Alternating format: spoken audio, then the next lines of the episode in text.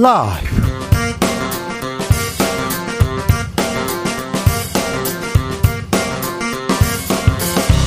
2023년 10월 4일 수요일입니다. 안녕하십니까. 주진우입니다. 추석 연휴를 보낸 정치권. 그런데 여야가 전한 지역 민심 크게 엇갈립니다. 여야.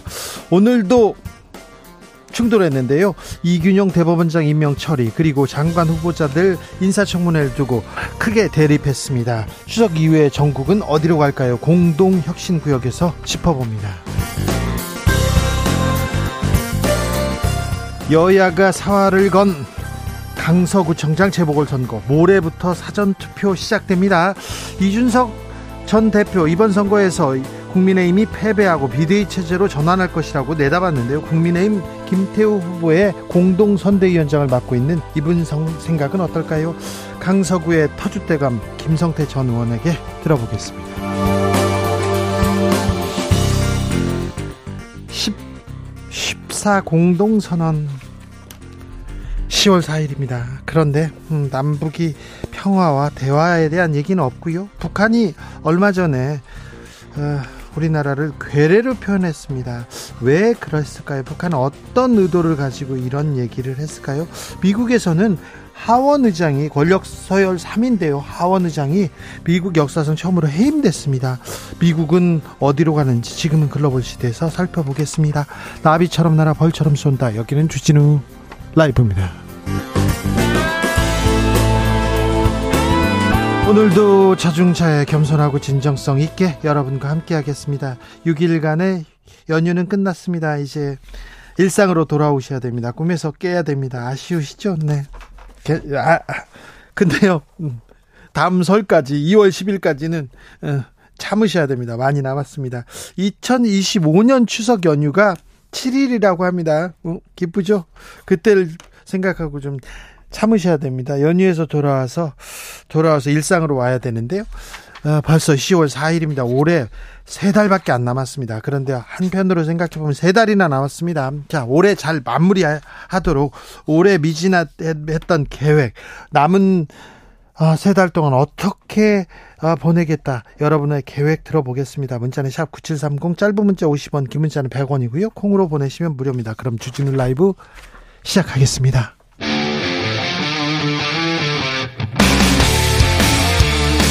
탐사보도 외길 인생 20년. 주 기자가 제일 싫어하는 것은?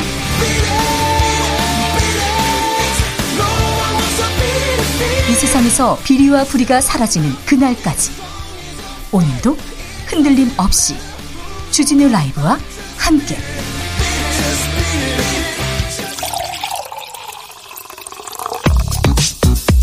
진짜 중요한 뉴스만 쭉 뽑아냈습니다. 주스.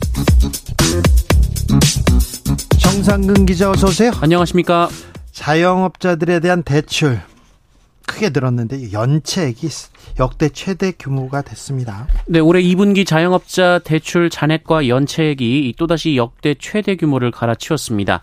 한국은행 자료에 따르면 올해 2분기 말 기준 자영업자의 전체 금융기관 대출 잔액은 1,043조 2천억 원에 이르렀습니다. 네. 어, 지난해 3분기 이후 4분기 연속 1,000조 원 이상이고요. 지난 1분기와 비교해서 9조 5천억 원이 더 불었습니다. 아, 예. 네, 같은 기간 연체액도 7조 3천억 원을 기록했는데요. 이 역시 지난 분기와 비교해서 1조 원이나 늘어난 액수입니다. 아, 때문에 연체율은 2분기 기준으로 1.15%를 기록했는데 지난 1분기에보다 0.15%포인트 어, 높아졌습니다. 추석 연휴 이후에 금융시장이 열렸습니다. 그런데 좀 불안한 모습으로 출발했습니다. 네, 어, 미국 국채를 비롯한 해외 각국의 채권 금리가 급등하면서 오랜만에 열린 우리 금융시장이 약세를 면치 못했습니다. 앞서 미국은 국채 금리가 16년 만에 최고치를 기록한 바 있습니다. 어, 코스피는 이날 오후 기준 전, 장 대비 2.46% 하락한 2,404.54를 기록하기도 했습니다. 네. 어, 60포인트나 밀렸고요. 코스닥도 3.93% 떨어지면서 807.93을 기록했습니다. 어, 외환시장도 출렁였는데요. 서울 외환시장에서 원달러 환율이 한때 1,362.3원까지 올라 올라가며 연고점을 경신했습니다. 기름값 계속 올라가고 있습니다.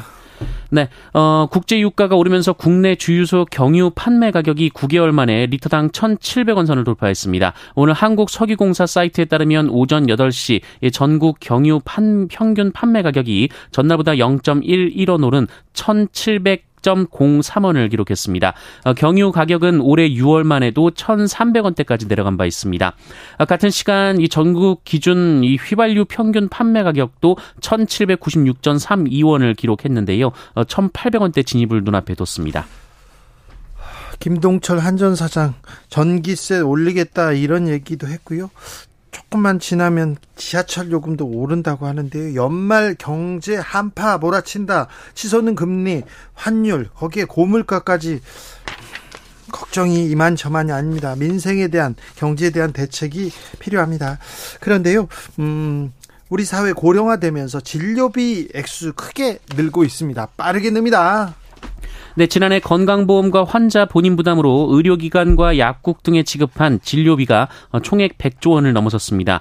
재작년, 재작년보다 9.5% 늘었고요. 100조 원 돌파는 이번이 처음입니다.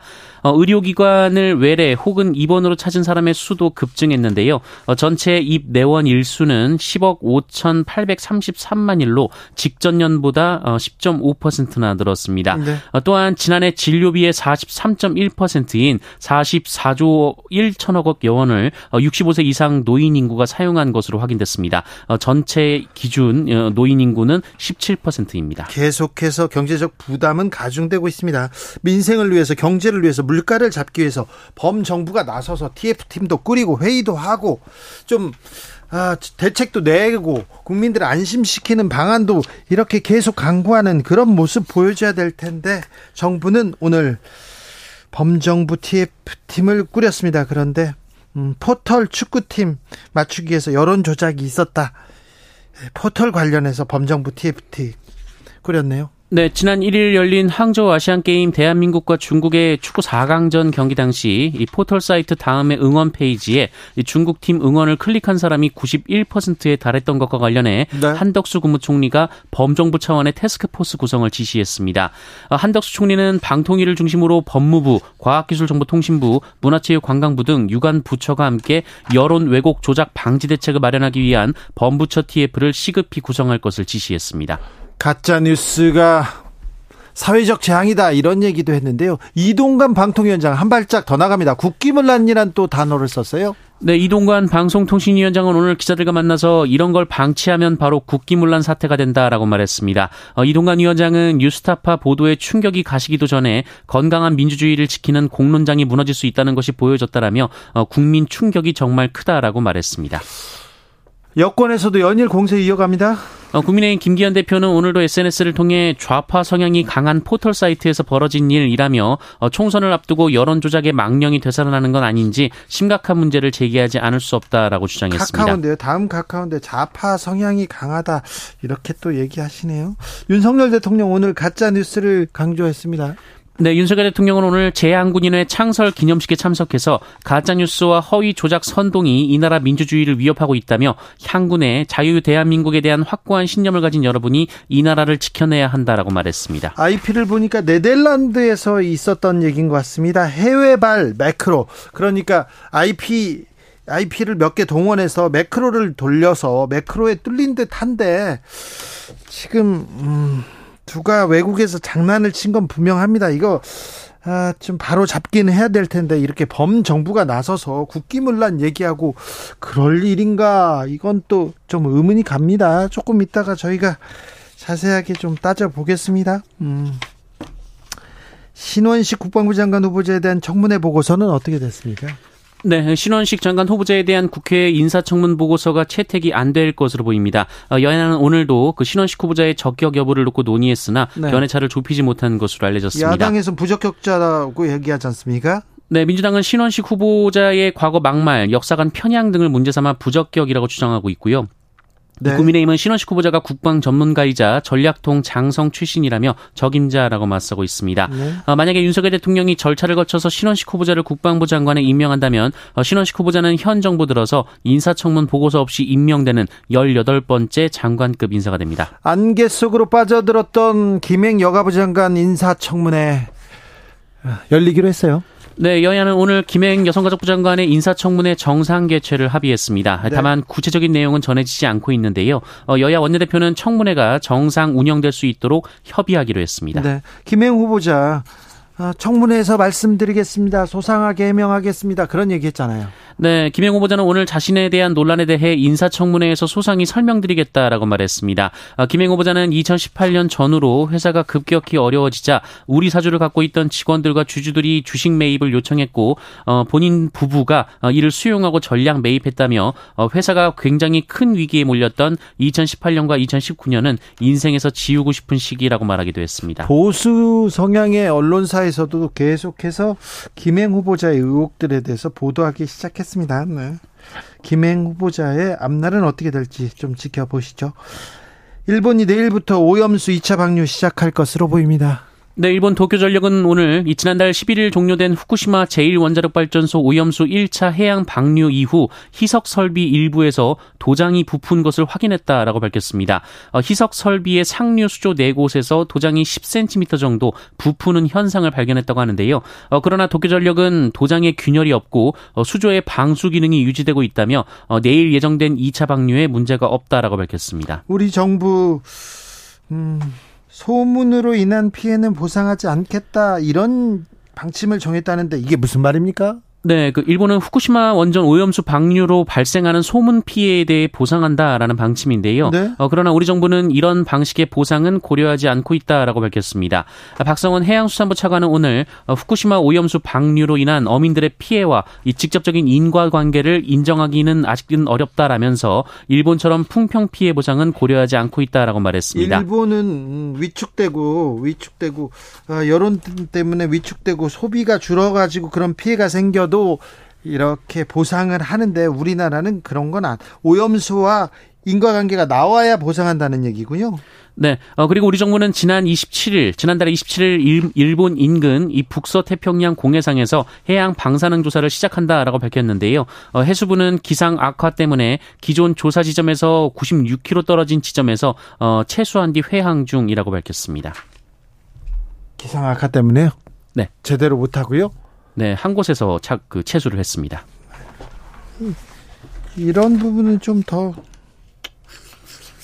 꼼꼼하게 해줘야 국민들이 좀 불안 불안함을 좀 떨쳐버리지 않을까. 이건 좀 더 노력해야 됩니다. 수능 출제위원들 경력을 내세운 학원들에 대해서 공정위가 제재에 착수했습니다.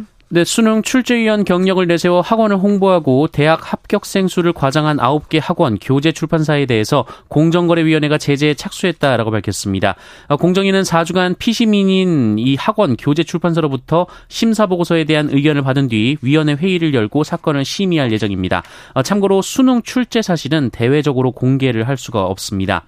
어, 일부 학원은 실제 검토위원이나 일반 모의고사 출제에만 관여한 사람도 수능 출제위원 경력이 있다고 하고 광고를 하기도 했다라고 합니다.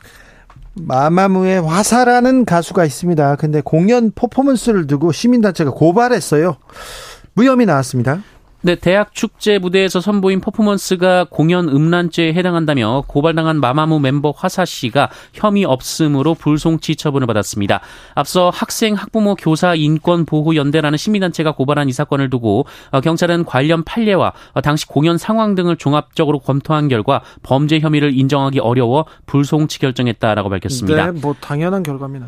네, 한편 이 대중음악인이 공연 음란죄로 처벌받은 대표적인 사례는 2005년 인디밴드 카우치 멤버 2명이 지상파 음악방송에서 신체를 노출한 사건이 있었습니다. 네. 아, 이들은 각각 징역 10개월, 8개월에 집행유예 2년을 선고받은 바 있습니다. 우리 선수들 계속해서 승전보 날려옵니다. 자, 육상에서 계주에서 메달을 따냈네요. 네, 한국 육상 남자 400m 계주 대표팀이 이번 아시안 게임에서 한국 타이 기록을 세우며 동메달을 따냈습니다. 아시안 게임 이 종목에서 우리 대표팀이 메달을 딴 것은 어, 지난 1986년 서울 아시안 게임 이후 37년 만입니다. 어, 이정태, 김국영, 이재성, 고승환 선수는 38초 74로 결승선을 통과했는데요. 1위 어, 중국과 0.45초, 2위 일본과는 0.3초 차였습니다. 네. 양궁 컴파, 컴파운드 혼선 다, 혼성 이 단체전에 출전한 주재훈, 소채원 선수는 인도 팀의 1점 차로 아깝게 졌지만 네. 은메달을 획득을 했습니다. 자, 우리 양궁에서 은메달 땄다는 게 굉장히 좀 놀랍네요. 금메달이 아니라 은메달인데요. 주재훈 선수는 양궁 동호회 출신이에요. 그러니까 취미로 양궁을 하다가 양궁을 하다가 이번에 꼭 아, 아시안 게임 출, 출전하고 싶다고 한국 수력 원자력 초원 경찰로 일하고 있는데 가족을 설득하고 설득한 뒤 휴직계를 내고 이번 대회를 준비했다고 합니다. 아, 주재현 선수 아, 멋지네요.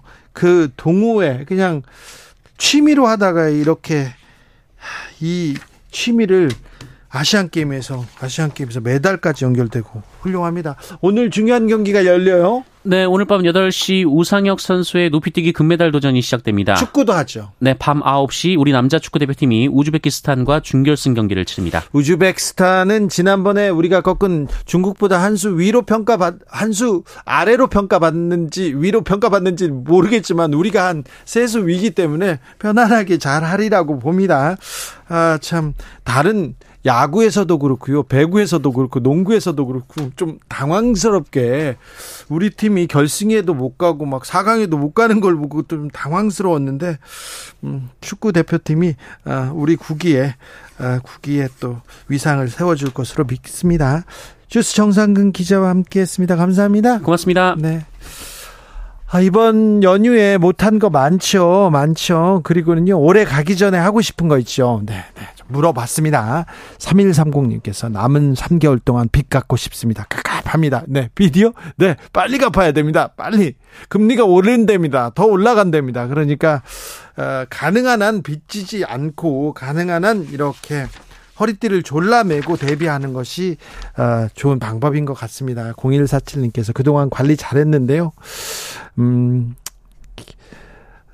추석 동안 네, 도로아미타불 이건 또 또 정확한 단어는 아니 다시 막 몸무게가 네 되돌아갔어요. 요요 없이 빼기 위해서 남은 3개월 다시 천천히 다이어트 달려갑니다. 가라 가라 내 살들아. 그러니까 이런 연휴 때 이 계속 정 정해서 이렇게 달려오던 루틴 무너집니다. 아, 운동하다가 아이고 안 했다 이런 거 있잖아요. 다시 돌아가는 게 힘든데 빨리 돌아가셔야 됩니다. 아, 빨리 저도 돌아가야 되는데. 5145님 회사에서 성격은 까칠하지만 일 잘하는 사람으로 불리는데요. 올해 가기 전에 그냥 일 잘하는 사람으로 불리고 싶습니다. 까칠한 이, 이 부분은 떼고 싶다는 거죠. 네, 그러기 위해서는요. 네, 간식을 사, 자주 사시고요. 웃고요. 그다음에 음 잔소리를 하지 말고 뭐 가만히 있으면 되는데. 일만 잘하면 돼요. 네, 까칠하다.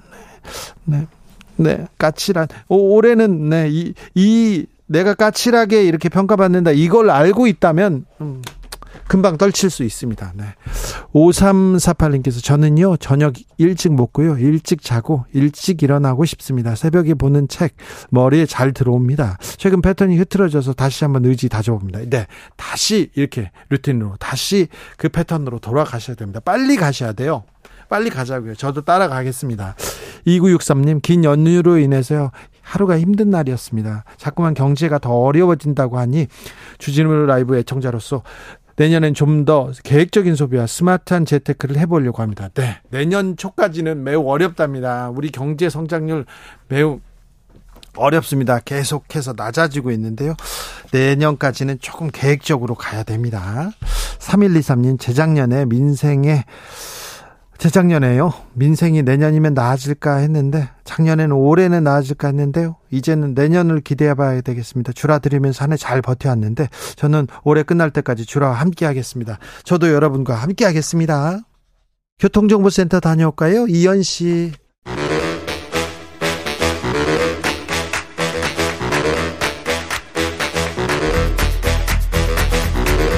이것이 혁신이다. 여야를 내려놓고 관습을 떼버리고 혁신을 외쳐봅시다. 다시 만난 정치 공동 혁신구역.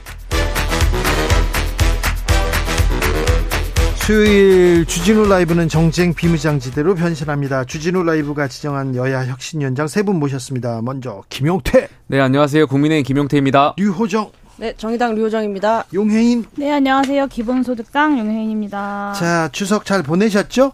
예, 잘 자, 보냈습니다. 잘 보냈는데 그래서 추석 민심도 다 좀 다 체크하고 그랬는데 아니 어떻게 추석 때 만난 사람들은 비슷할 텐데 와서 여야가 들은 게 그렇게 틀리더라고요. 자 김용태 최고는 어떤 얘기 들으셨어요? 어, 듣고 싶은 얘기만 들었겠죠. 각자가 아, 여야 서로가. 그런데 김용태 최고는 저는 제발 좀 그만 싸워라. 네. 아, 제발 이 정치가 네. 그만 싸우고 국민들이 정치 걱정 좀 그만하게 좀 해달라. 그렇죠. 국민들이 다 걱정해요. 윤 그러니까요. 대통령 뭐 왜 이렇게 왜 이러냐. 뭐 이재명 대표는 괜찮겠냐. 이다 그래서 어찌 보면 국민들이 바뀌었죠. 지금 예. 네, 정치. 가 국민을 걱정해 줘야 되는데 이 국민들이 정치의 이 살얼음판 같은 이 환경을 굉장히 좀 걱정하시는 것 같아가지고 좀 네. 죄송스러운 마음이었습니다. 저는 이제 강서구 선거 요새 지원도 나갔었는데요. 네. 보통 이제 한숨 팍 쉬면서 좀 잘좀 합시다 이런 말씀 많이 해주시더라고요. 그 와중에 이제 그 시민분들께서 웃고 있, 는 순간들이 있었는데 아시안 게임 보시는 경우에 네. 그래서 아시안 게임이 이 추석 연휴 기간을 살리지 않았나 차라리 피곤하고 지겨운 정치보다 아시안 네. 게임 보는 게 훨씬 나은 상황이구나 그런 생각을 뭐 했습니다. 여야 정치도 아시안 게임 같아 가지고 네. 아시안 게임 같으면 참 좋겠네요. 네. 그 국민의힘에서는 어차 그 오로지 정적 죽이기와 이념 전쟁에 몰두를 하고 계시고 오늘도 사실 그런 메시지들이 계속 나왔는데 사실 민생은 정말 좀 심각한 수준입니다. 사과 하나를 제사상에 올리는 것도 부담이 스러, 부담스러워서 국민 10명 중 6명이 차례상을 포기했다고도 하지 않습니까? 그래서 그런 분들을 만나 뵙다 보면 가장 많이 듣게 되는 말이 이제 IMF 때보다 힘들다 이런 말씀을 많이 하세요. 그만큼 국민들이 체감하는 고통이 정말 크다는 거고 좀 이 국가 차원에서의 어떤 이 저성장 문제, 경제 위기, 뭐 일자리 불안, 소득 불안 이런 것들을 해결할 방안들을 마련해야 되는데 계속해서 정부에서는 이념 논쟁만 하고 있으니 윤석열 정부 질타가 추석 민심 밥상에 오를 수밖에 없었던 것 같습니다. 명절 때 만나면 너는 괜찮냐, 니네 회사 괜찮냐, 그리고 어, 어떻게 돼가냐, 뭐 살만하냐, 다 그런 얘기 하잖아요. 근데 다 힘들다. 이번에는 어려워요. 얘기하는 사람들이 많았는데, 이 민생을 챙기기 위해서, 경제를 챙기기 위해서 이렇게 범정부 TF팀도 구성하고, 우리가 더 노력하겠다. 어렵지만 어떤 좀, 어떤 희망을 주겠다. 어떤 정책으로 우리가 보탬이 되겠다. 이런 얘기를 해야 되는데, 여론 조작 관련된 범정부 TF팀 구성하고 나섰어요. 갑자기 또 이렇게 화제를 바꾸셔가지고 아니, 그 부분은 어떻게 생각하세요? 아 근데 그 부분은 네. 조금 더 좀 지켜봐야 될 것 같아요. 그러니까 조심스러운 부분이다 보니까 물론 처음에 그 뭐 포털 사이트에서 이제 중국을 응원하는 분들이 많다라고 했을 이상합니다, 때는 그거는. 그러니까 저도 이상하다. 그리고 혹시 국내에 있는 중국 의 그런 네. 어, 국적을 갖고 있는 분들이 좀 어, 과도하게 응원하는 거 아닐까에 대한 생각 정도로 했는데 그렇죠. 이것이 이제 선거로 연결되고 여론몰이로 연결되려면 조금 더 이제 정보나 근거들이 명확해져야 할 수 있는 거기 때문에 이 부분에 대해서 좀 더 신중해야 될 것 같습니다. 그런데 지금 총리, 방통위원장 그리고 어 여권에서 모두 다 여기에 거의 뭐 올인하듯 하- 합니다. 네, 일단 정, 대한민국 정부의 수준이 참, 참 딱하다라는 생각이 좀 들었는데요. 일단 이동관 방통위원장 임명한 게 이런 거 하려고 임명하신 건가 싶습니다. 제가 좀 객관적인 사실들만 찾아봤는데 경기 전후에 이제 다음 웹페이지 댓글을 분석한 결과 50%가 네덜란드, 이제 30%가 일본을 경유했다는 거예요. 네. 근데 이 중에 확인 가능한 IP 가운데에 네덜란드 경우가 경유가 1,539만 건, 그리고 일본이 449만 건이라고 합니다. 좀 다- 이상하네요. 단 두 개의 IP에서 이, 아, 그렇죠. 이 2천만 건 정도가 발생한 거고 이 두 개의 IP를 누가 활용했는지 이것만 간단하게 밝히면 되는 문제입니다. 그래서 저만 저뿐만이 아니라 이제 전문가들도 그렇게 이야기를 하고 있고 뭐 포털의 보안 관련한 대비를 더욱 철저하게 할 수 있도록 정부가 무슨 도, 대책을 세울지 뭐 민간 합동 회의를 열고 이런 게 이제 상식적인 정부의 행보 아니겠습니까? 근데 어떻게든 침소봉대를 해보겠다는 의지만 보이고 있으니 참 딱하다라는 생각이 들고요. 국민들 사이에서는 벌써부터 어, 강서구청장 선거 질 것 같으니까 부정선거 프레임 준비하시는 것 같다라는 비아냥이 나옵니다. 이런 국민들의 어, 민심을 곧이곧대로 좀 받아들이셔야 하지 않을까라는 안타까운 마음이 좀 듭니다. 아, 정부 여당인데요. 여당인데 벌써 부정선거를 대비할까? 아니 근데 추석 전 추석 즈음의 메시지들을 보면 예. 뭐 노, 노동 관련법은 정쟁법이다 하고 뭐 무슨 무슨 민생법을 해야 한다라고 해놓고 지금 이제 칼같이 갑자기 이런 응원 페이지 여- 여론 조작 의혹을 내세우고 있는 거잖아요. 이- 이건 뭐 여- 민생입니까? 이게 분석 결과 전 처음에 이제 좌표 찍어서 왔다라고 생각을 했었는데 몰려오는 걸 뜻하죠. 근데 이제 두명 두 개의 IP만 조금 수상한 활동을 한 거잖아요. 근데 이런 항저우 아시안 게임 응원 수치가 좀 특이하다고 해서 어떤 여론이 조작되고 호도되겠어요. 우리 국민이 누가 그러겠어요. 그래서 좀 이상한 현상인의 좀 정도로 전 넘길 일이고 글쎄 운영자가 재발 방지 대책을 마련하면 될 일이라고 생각하는데 뭔가 이렇게 중국을 의심하고 뭔가 음모론을 키우면서 말씀 저기 용해인 의원님 말씀하신 대로 과도하게 키우는 측면이 있다. 좀 이런 거 그만해야 된다고 생각합니다. 네. 오늘이 14 남북 공동 선언한 지 16주년 되는 날인데요. 그런데 북한에서 북한의 핵 사용 아, 기도는 정권의 종말로 이어질 것 이렇게 아, 대통령이 얘기했고요. 또 북한에서도 매우 크게 반발하고 나섰습니다. 네. 북한 아시안 게임 경기에서는 한국을 괴뢰라고 표현했습니다. 좀 남북 관계는 점점 멀어져만 가고 있고 적대시하고 있는 것 같습니다. 좀 안타까워요. 전 당분간 이렇게 갈 수밖에 없는 상황일 것 같아요. 네. 그러니까 저는 평화도 중요하고 종국에는 종전 선언도 필요하다라고 생각되는데 그런데 지난 문재인 정권 때 우리가 보여줬던 그 선의의 북한 정권이 이용했던 거 아니겠습니까? 위장 평화쇼였다라는 것은 다 지금 만천하에 드러났고 그렇다면 북한이 태도를 변하지 않는 이상 저희가 먼저 선의에 기대서 북한과의 어떤 어, 그런 것을 이어나가기는 굉장히 어려운 것이기 때문에 저는 지금 당분간 이런 상황이 이어질 수밖에 없다. 그리고 국제 정세상도 북중러의 연대가 더 강화되고 있는 그런 측면이 있기 때문에 어쩔 수 없는 형국이다라는 말씀을 좀 드리고 싶고요. 그러니까 늘 저는 국민들께서 바라는 것이 그러니까 힘을 갖고 있는 쪽이 평화를 지킬 수 있다라는 것을 국민들께서 전 바라실 거라고 생각해요. 지금 뭐 괴뢰라는 표현 사용을 하는 거 보면 북한이 대외적으로 좀 한국을 적대시하고 있는 걸 적극적으로 드러내고 싶어 하는 것 같은데요. 지금 국방부는 국방부 할 일을 하는 중이라고는 하지만 사실 지금 정권의 종말, 뭐 압도적 대응 이런 문구들이 또 오히려 국민들을 불안해 할 수도 있다는 점을 좀 인지를 했으면 좋겠어요. 지금 가장 강한 안보는 평화라는 대원칙을 잊지 않고 네. 국민 불안 해소를 위한 메시지를 내는 것이 지금 시기에 이제 대통령과 이제 대한민국 대통령의 역할이지 않을까. 저는 그 문재인 전 대통령께서 남북 모두가 이제 대화에 대한 의지조차 없다라는 이제 말씀을 하셨다고 하던데 그게 거기에 그 발언에 동감하고요.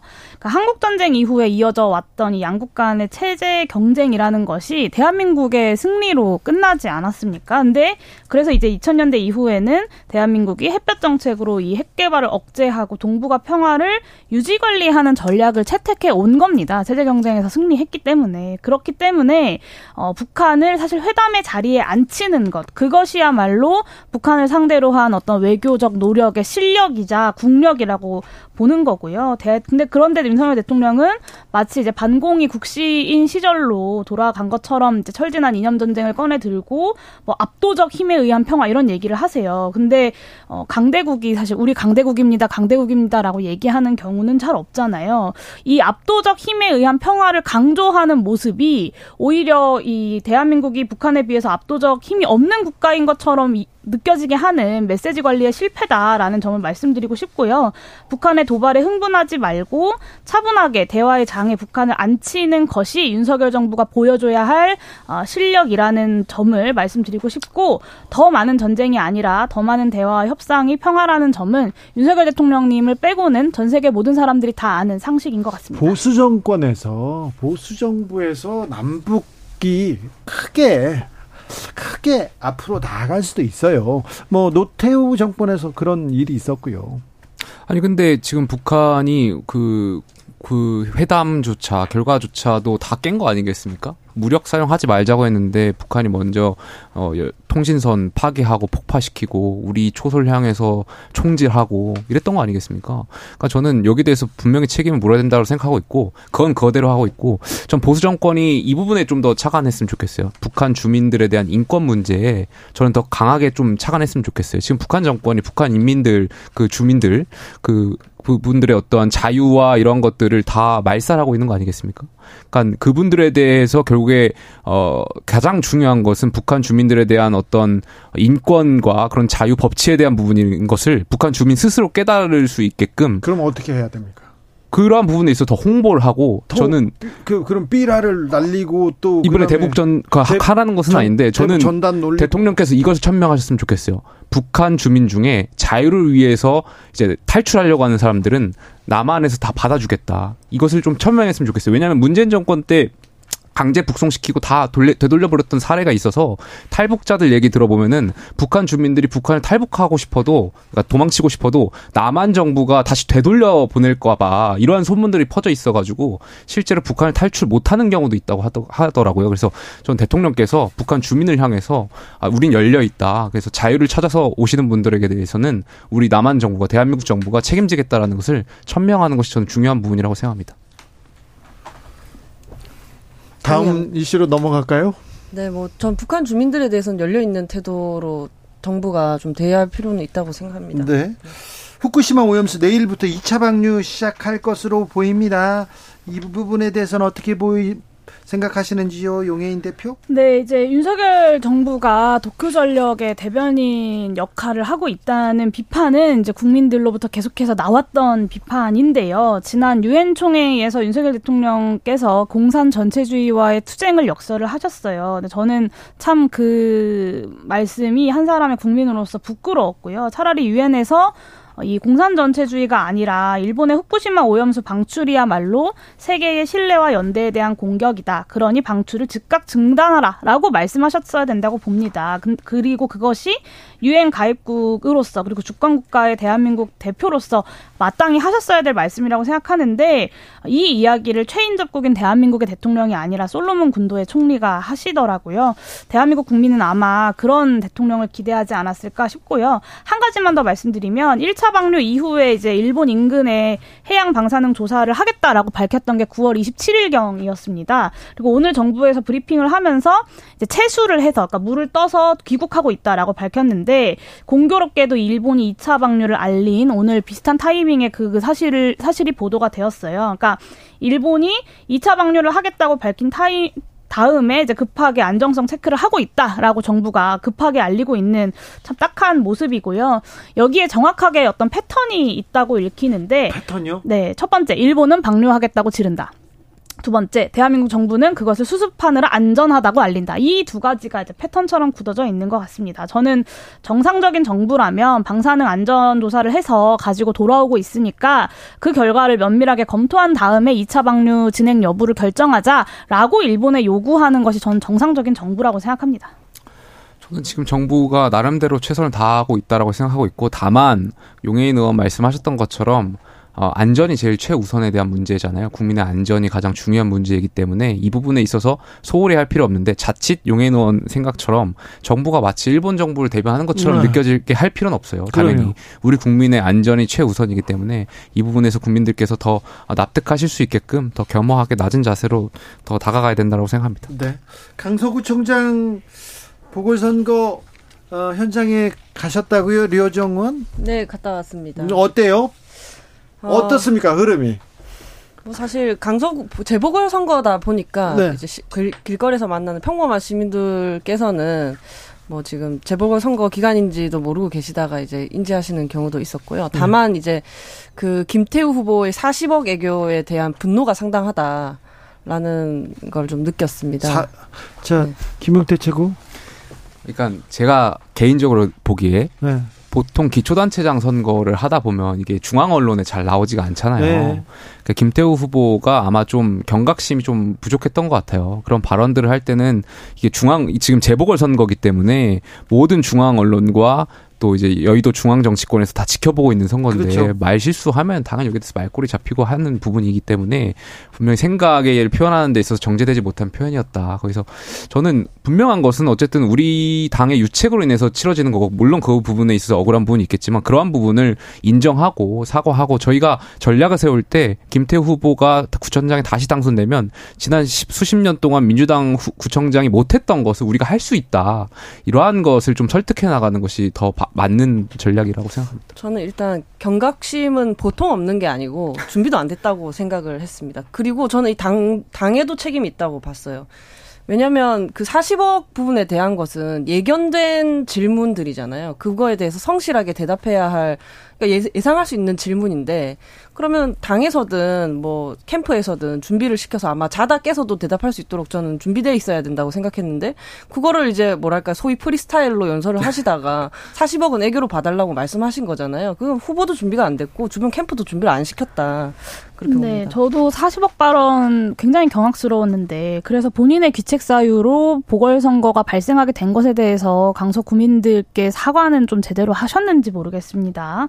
적어도 공직자라면 이제 자신의 귀책 사유로 인해서 발생하게 된 보궐선거 그리고 그로 인해서 1년 전 불과 1년 전에 자신을 당선시켰던 구민들에게 실망을 안겨드린 것에 대해서 공식적인 사과를 무겁게 하는 게 맞죠. 그런데 여기에 이제 어, 애교 같은 단어들을 붙이면서 굉장히 가볍게 어, 넘어가려고 하는 것이 저는 강서 구민들을 능멸하려는 것이다라는 비판을 할 수밖에 없고요. 그리고 뉴스를 살펴보니까 뭐 건설업자로부터 12번의 향음 접대를 받았다. 인사청탁 문제, 뭐 경찰청 수사 부당 개입 문제 뭐 이런 것들로 징계를 받아서 해임됐었던 비리 검사 출신이 바로 김태우 후보자다. 검찰 수사관. 네, 라는 이제 어, 보도들도 있었습니다. 네. 근데 그랬던 분이 이제 공무원 중대 비리에 대해서 원 스트라이크 아웃제 이야기를 하니 뭐 지나가던 개도 웃겠다라는 댓글들도 많이 달리더라고요. 네. 저는 적어도 상식적인 후보자라면 이 정도 사실에 대해서는 국민 앞에 진솔하게 사과를 하시든 해명을 하시든 하고 나서 공천 신청과 출마를 하실 수 있는 거 아닌가 싶고요.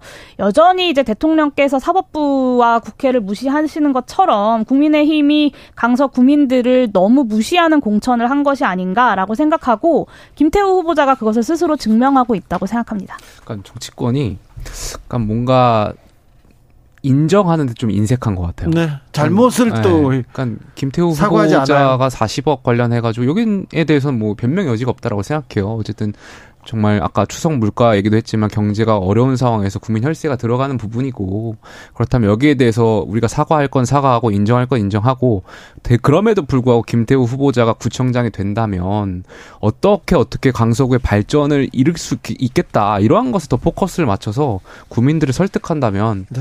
좋은 결과가 있지 않을까 김용태 최고. 생각됩니다.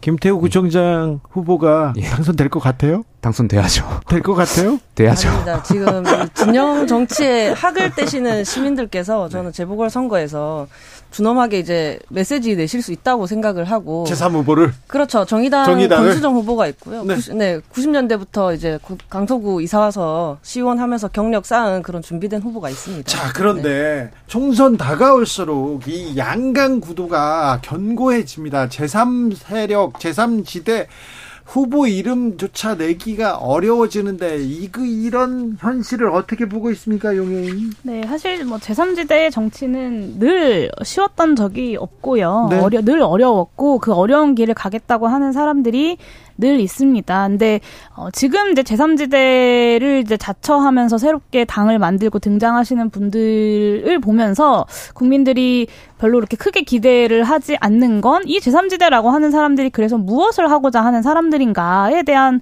비전과 전망이 없 기 때문이라고 생각하고 그런 게 없이 그냥 어, 양당이 싫으니 제3지대를 선택해달라라고 하는 것이야말로 저는 기성정치의 문법을 그대로 반복하는 것이 아닌가 싶습니다. 그래서 이번 총선에서는 네. 어, 대한민국의 미래 방향을 무엇을 제시하는가 그것을 기준으로 국민들께서 좀 선택해 주, 해주시는 것이 대한민국을 위해 필요한 것이 아닌가 싶습니다. 용혜인 대표 하나 물어볼게요. 제가 주변에 이렇게 물어봅니다. 들었, 듣는데 용혜인 대표를 응원하는 사람들이 많습니다. 기본소득당은 몰라도 용혜인은 알고요. 네, 용혜인을 응원하는 사람들이 많은데, 음, 국민의힘 지지자들은 아니고요. 중간층에 있는 사람들도 아니에요. 이상하게 민주당 지지자들은 매우 좋아해요. 중간에 있는 사람이 왜 용혜인을 몰라볼까요? 일단 중도 중도에 계시는 분들, 그러니까 이라 이, 이 분들이 사실은 이제 정치에 워낙 좀 무관심. 무관심 하시게 만드는 이제 정치의 어떤 안 좋은 관습들이 저는 있다고 생각하고요. 네. 이제 제3정, 제3지대에 있는 또 소수 정당이자 대한 정당의 국회의원으로서 그런 것들을 깨고자 열심히 노력하고 있는데 네. 아직 많이 부족한 것 같기는 합니다. 그래도 최근에 뭐 유튜브 라이브 방송을 통해서 좀 직접 소통하려는 채널도 늘리려고 하고 여러 네. 가지 노력들을 하고 있으니 좀 관심 가져주시면 좋겠습니다. 자, 김용태 최고한테 하나 물어볼게요. 친윤 요즘 가장 친윤이라고 하는 핵심이라는 박수영 의원이 이준석 이준석 바 사양한다. 대개명 대개명과 다 동급이다 이런 얘기 나왔는데 이 얘기가 네. 이준석 전 대표 주변 사람들 공천 안 주겠다 이렇게 들릴 것 같아서 지금 당내에 좀 파장이 있습니다. 아니 뭐 여의도 연구원장께서 뭐 공천을 하시는 건 아니니까 뭐 그렇게 말씀하셨다고 해서 공천을 안 준다라는 뜻은 아니겠습니다만, 약간 저는 당의 국회의원이시고 예. 이제 여의도 연구 원장이시고 네. 연구 여의도 연구 원장이면 당의 삼역 중에 하나거든요. 예. 제 당의 중요한 요직이신데 굳이 이렇게 갈라치기 하실 발언들은 하실 필요가 없다. 네. 그러니까 저희가 이제 다 함께 가려고 지금 하는 마당에 자꾸 이렇게 또 좌표 찍기식으로 하신다면 네.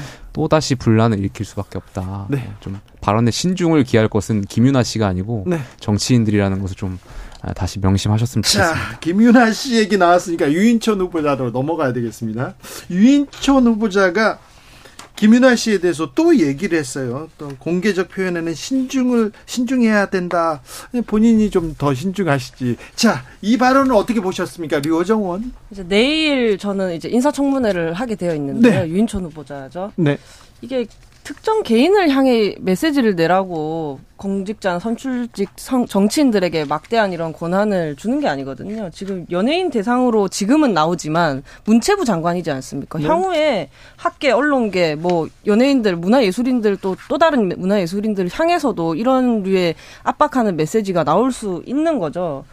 저는 이 국민의 삶을 살피는 데 써야 할 공론장의 힘을 한 개인을 압박하는 데 쓰는 거 매우 잘못됐다고 보고요. 그리고 조금 예술관이 아 너무 뭐랄까요 이렇게 자유를 강조한다라고 하는데 국민의힘이 가끔 때때로 보면 조금 자유를 이렇게 보장하지 않는 그러니까 예술인들의 표현의 자유를 예사, 보장하지 않는 방향으로 사용되고 있는데 그런 부분에 대해서도 내일 좀 질의를 할 예정입니다. 용해인 대표. 네, 일단 공직자 신분으로 국회에서 욕설까지 하셨던 분이 김윤아 씨의 어떤 소신 발언에 대해서 신중해야 한다라고 말할 어떤 자격이 있는가를 국민들께서 많이 묻고 싶어 하실 것 같아요. 네. 그리고 어, 블랙리스트 관련돼서 계속 부정하시는데 네. 저는 윤석열 정부의 법치주의라는 게 딱 이 정도 수준이구나라는 마음이 듭니다. 사실 네. 블랙리스트가 있었다는 것은 10년여간의 이 국정농단 수사 그리고 여러 가지 피해자들의 증언, 뭐 여러 가지 증거들을 토대로 좀 객관적으로 사실로 드러난 문제 아닙니까? 문건이 많았어요. 좌파 연예인 수나 문건, 좌파 수나 퇴출 방안, 좌파 문화예술 단체 관리 방안 국정원에서 만들었지만 뭐 문체부 청와대 보고했다 이런 얘기도 조금 있었죠. 네, 그래서 사실은 이런 객관적 사실들 위해서 지난 정권에선 좀 이런 부족한 부분들이 있었. 있었고 네. 이번 정권에서 내가 그런 실수를 반복하지 않겠다라고 말하는 것이 순리일 텐데 네. 이 하늘도 알고 땅이 아는 명백한 사실을 이동관 후보자 이동관 위원장도 그렇고 유인촌 후보자도 그렇고 네. 나는 몰랐다 혹은 그런 일 없었다로 일관하고 있다라는 것을 비판하지 않을 수가 없습니다. 저는 이 블랙리스트 없었다라는 답변을 보고 네. 이 정도면 인사청문회를 사실 좀 정상적으로 못 이루어지게 하려고 이렇게 혈관이 막히듯이 하려 막히듯이 조금 문제를 일으키려고 발언 발언하신 게 아닌가 싶거든요. 네. 왜냐하면 저는 기왕이면은 과거에 했던 말과 행동 말고 네. 앞으로 하실 일들에 대해서 좀 질의를 하고 싶었는데 네. 있던 일은 없었다라고 하시면 그래도 지구는 도는 건데 그래도 화, 확인을 해야 되잖아요. 민주당에서 내일 이거 총공세를 아마 하실 것 같은데요. 저는 네. 이, 이, 이건 정말 저도 못 참겠더라고요. 근데 유인촌이 그, 그때 주무부처 장관이고요. 그리고 청와대에서 이걸 담당한 분이 이동관 방통위원장이에요. 둘 다 모른다고 하면 이거는 그럼 누가 한 겁니까? 누? 아니, 뭐 모른다라기보다 이제 없었다라고 말씀하셨던 것 같은데 예. 저는 일단 본인이 주무부처 장관이시고 하니까 본인 말씀에 근거가 있었을 거라고 생각되고 인사청문회 내일로 예정되어 있죠. 내일 좀 밝히셨으면 좋겠어요. 이 근거에 대해서 네. 이제 국민들하고 조금 다른 생각을 갖고 계셨던 것 같아서 후보자께서 그렇게 생각하게 된 배경과 근거를 제시하신다면 네. 되는 문제다. 네, 이것도 패턴이에요. 그러니까 이균용 대법원장 후보자도 그렇고 이동관 방통위원장도 그렇고 유인촌 후보자도 그렇고 그런 일 없었다라고 이제 버텨요. 그러다가 야권이든 시민사회든 이런 이런 게 다 증거입니다라고 네. 구체적으로 문건이나 이런 물증들을 들이대면 나는 몰랐다라고 어. 이야기하거든요. 참 이런 게 법치주의고 이런 게 윤석열 정부의 상식인가 네. 도대체 고위공직자들의 기강이 어디까지 무너져 있는 건가라는 점을 짚어야 할 것 같습니다. 유인촌 후보자가 제일 괜찮다고 저희 지난주에 얘기했던 것 같은데 네. 너무 또 아유 그렇게 넘어가나 했는데 역시 그냥 한 마세요. 저는 그셋중 어느 누구도 국무위원으로 인정하기가 국민들께서 참 어려울 것이다라고 생각합니다. 어, 뭐 신원식 후보자하고 김행 후보자의 각종 의혹들 나오고 네. 나오니까 그러면 지금 말 안 나오는 유인천 후보자가 나은 건가 그런 얘기도 나왔었잖아요. 아, 지금 문자에서 지금 배틀 중입니다. 중도하고 지금 보수에서 난 용해인 좋다. 난 중도인데 좋아한다. 이런 댓글 계속 달리고 있습니다. 네, 그런데 더 열심히 자, 정진하겠습니다. 용해인 의원한테 아주 매서운 질문 나왔어요. 8361님께서. 의원님, 당비가 너무 비싸서 당원 가입 힘들어요. 이렇게. 아, 당뇨 얼마예요? 이건 저희 응. 네그 5천 원, 만 원 이제 보통 아, 이렇게 그래요? 내시는데 이제 아무래도 거대 정당, 그러니까 기존의 기- 큰 기선 정당에서는 이제 천 원이니까. 천원 권리당원이니까 좀 부담스럽게 느끼실 수도 있을 것 같습니다. 근데 근데 이제 워낙 작은 정당들은 그렇죠. 당비를 중심으로 운영이 되다 보니까 어, 우리가 함께 마시는 뭐 커피 한 잔, 뭐 하- 담배 한 갑 정도를 당비로 더 좋은 세상을 만드는데 함께 해주신다고 이해해 주시면 감사하겠습니다. 그렇죠. 네. 더 좋은 세상을 위해서 5천 원은 써야 됩니다. 네. 비교섭 단체 같은 경우에 네. 이제 교섭단체와 차등해서 차별적인 지급을 받고 있거든요. 아, 그렇죠. 보조금을. 거대 양당은 돈 많이 줍니다. 사실 정의당도 많이 받아요. 정의당도요? 저희는 여섯 명, 정당도 많이 받습니다. 저희는 여섯 명분의 것을 그 받는 정, 거죠. 아니, 정의당도 수십억을 받고요. 저희는 분기별로 한 800만 원 정도 받는데요. 아, 네. 네, 그래서 이 국고 보조금 제도가 문제가 많고 여러 가지 개혁 방안들도 정치 개혁 논의할 때 반드시 논의되어야 하는 방안이라고 알겠습니다. 조, 생각합니다. 네. 조성빈님께서 기름값, 우유값, 생필품 가격 이런 게 메인 뉴스였으면 좋겠습니다.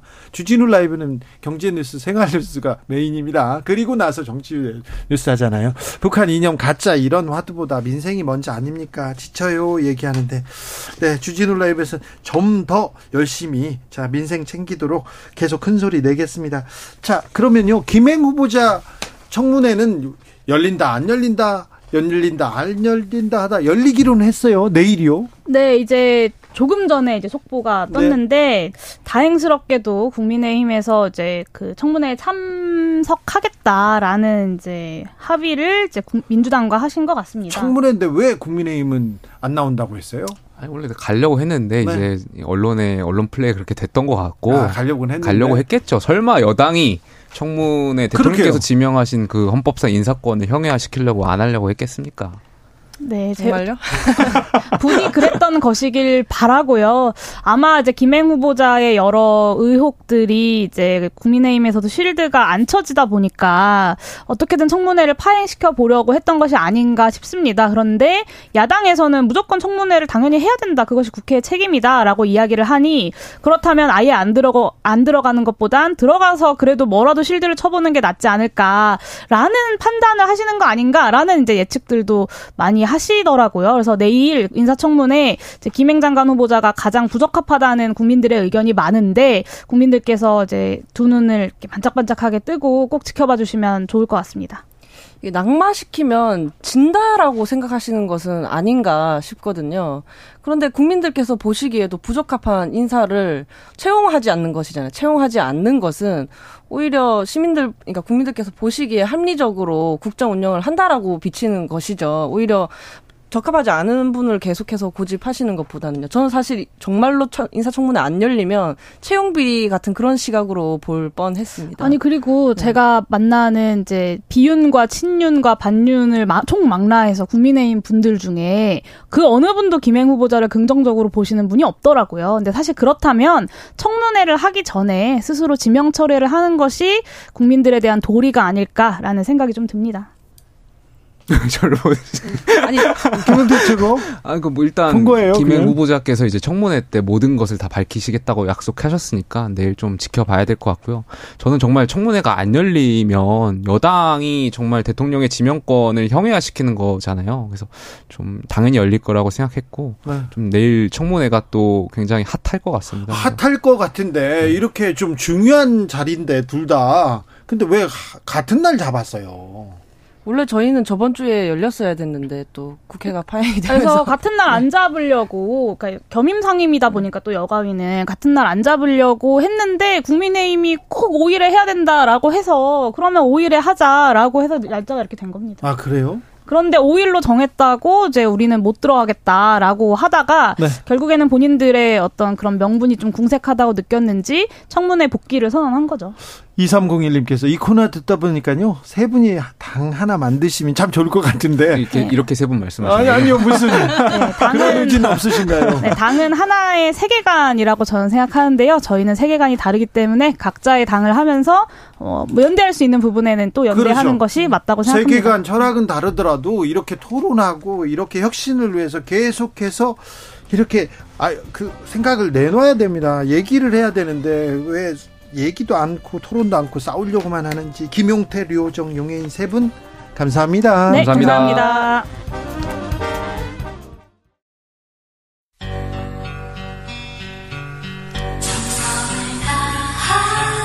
정성을 다하는 국민의 방송 KBS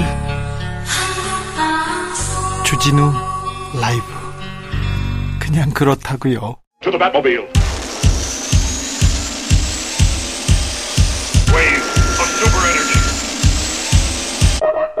주기자의 1분 추석 연휴 잘 보내셨죠? 올해 쉬니까 더 쉬고 싶죠? 출근하자마자 바로 퇴근하고 싶었죠? 네, 다 그렇습니다. 누구나 다 비슷한 생각일 거예요. 그러니 조금만 힘을 내 보자고요. 추석 연휴 가장 황당했던 이야기는 어제 소개했습니다. 연기가 용의 입을 형상화했다는 윤비 어천가 기사. 네. 놀랬습니다. 어떻게 연기를 가지고 기사를 쓰는 이런 능력. 아, 이건 연기도 아니었어요. 아, 가장 슬펐던 이야기는요. 소록도의 천사 마가렛 할머니가 돌아가신 이야기. 아, 우리 곁에 온 천사였다. 이렇게 생각이 됩니다. 참 그의 사랑에 헌신에 아, 경의를 표합니다. 그리고요. 아마존 돌고래 소식이었어요. 저한테는 브라질 아마존 강에는 돌고래가 삽니다. 핑크 돌고래라고도 불리는 아마존 강 돌고래는 멸종 위기종으로 엄중하게 보호받고 있는데요. 최근에 돌고래 100여 마리가 떼죽음을 당하는 일이 있었습니다. 집단 폐사 원인은 정확하게는 밝혀지지 않았는데 영국 가디언에서 이렇게 전문가들한테 물어봤더니 브라질 전역을 휩쓴 폭염과 가뭄 등 극단적인 기후와 관련이 있다고 추정합니다. 9월 28일 테페오스라는 곳의 수온이 39도까지 올랐다고 합니다. 39도. 39도면 목욕탕 온탕 온도입니다. 성인 남성도 수십 분 참아내기 어렵습니다. 저는 좀 참습니다만 정말 어렵습니다. 그 어떤 생명체도 살아내기 힘든 온도입니다. 거기에서 돌고래가 하, 많은 나라가 역사상 가장 더운 여름을 보냈습니다. 이웃나라 일본도 그렇고요. 홍콩도 마찬가지였어요. 가장 뜨거운 8, 9월 7, 8, 9월을 보냈습니다. 남극에서는 반바지 입는 사건까지 벌어졌어요. 남극은 평년보다 39도 이상 높은 이상 고온 연속이라고 합니다. 안토니오 구테스 유엔 사무총장이 기후 붕괴가 시작됐다. 여름철 여름철 복날에 개들이 짖기만 하는 것이 아니라 물어뜯고 있다. 지구는 역사상 가장 끓어오르는 계절을 견뎌냈다고 말했습니다. 100마리 돌고래의 절규와 죽음. 지구와 인류에 던지는 비극의 신호입니다. 기후위기로 인해서 지구촌 곳곳에서 공동체들 급격히 무너집니다. 화석 연료 중독이 어떤 결과를 낳을지 미래는 명확하게 보입니다. 온실가스 멈추기 위해서 지금 노력해야 됩니다. 지금 당장 시작해야 됩니다. 내일이면 늦습니다. 별일 있겠어? 우리 일 아니잖아. 우리나라만 안 그러면 되지. 아니, 이웃까지 왔습니다. 일본, 홍콩까지 왔어요. 우리에게 다가온 현실입니다. 내일 강원도에 첫 설이 내리고 얼음 예보되어 있습니다. 10도 아래로 서울은 떨어질 수도 있다는 예보도 있습니다. 가을 건너뛰고 겨울이라니까요. 우리한테 온 현실이라니까요. 주기자의 1분이었습니다. 악뮤 고래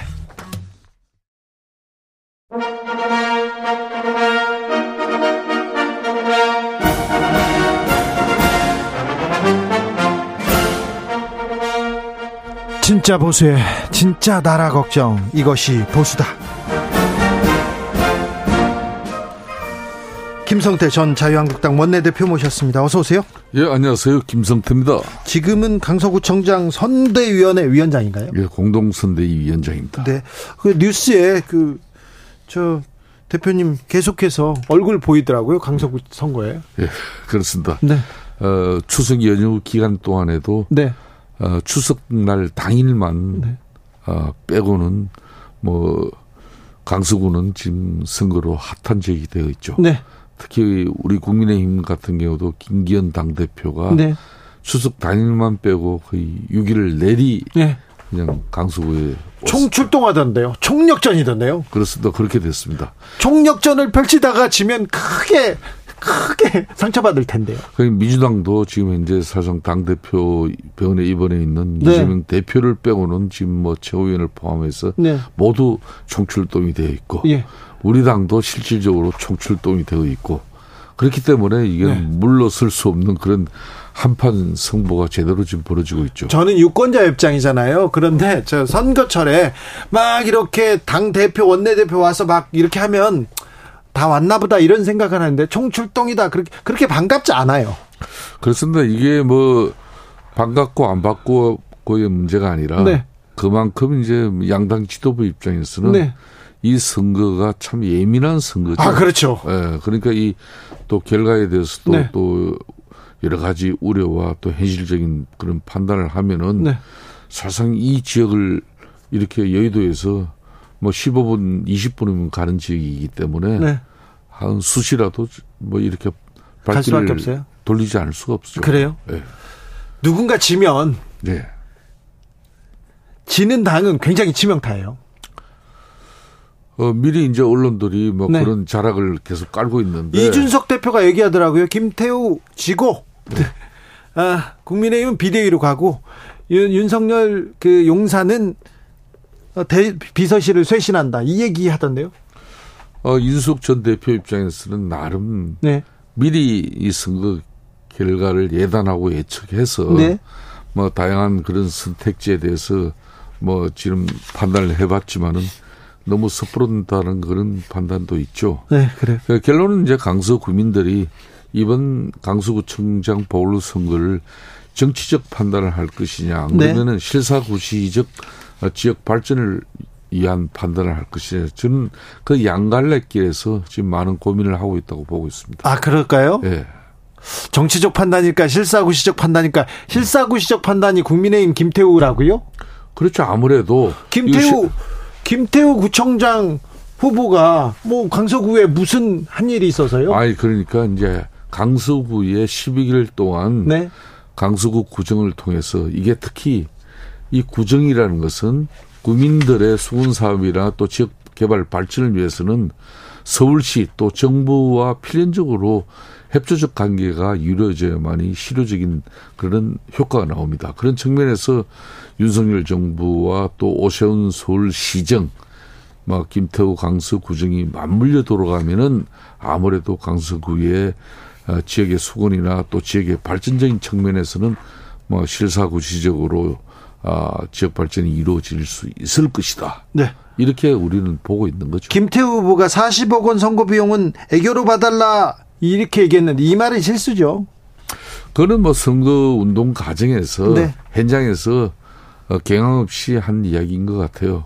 뭐 보다 이제 어, 자기가 강서 구정을 더 열심히 잘해서 그만큼 강서 구민들에게 더 뭐 발전된 강서로서 자기는 보답하겠다는 이야기인데 뭐이 부분은 경황 없이 한 이야기죠.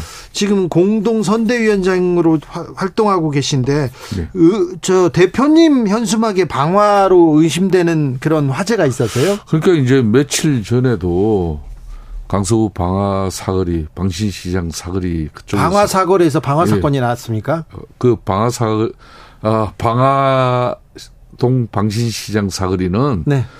그 민주당 당원 개딸로 이렇게 보여지는 분이 국민의힘 선거 운동원을 이렇게 예. 우산으로 폭행하는 그런 장면이 TV에도 많이 나갔잖아요. 예, 예. 그런 일도 있었고 심지어 또 뭐 또 저의 또 이런 추석 인사 플랜카드에도 네. 또 불을 지른 방화범도 있었죠.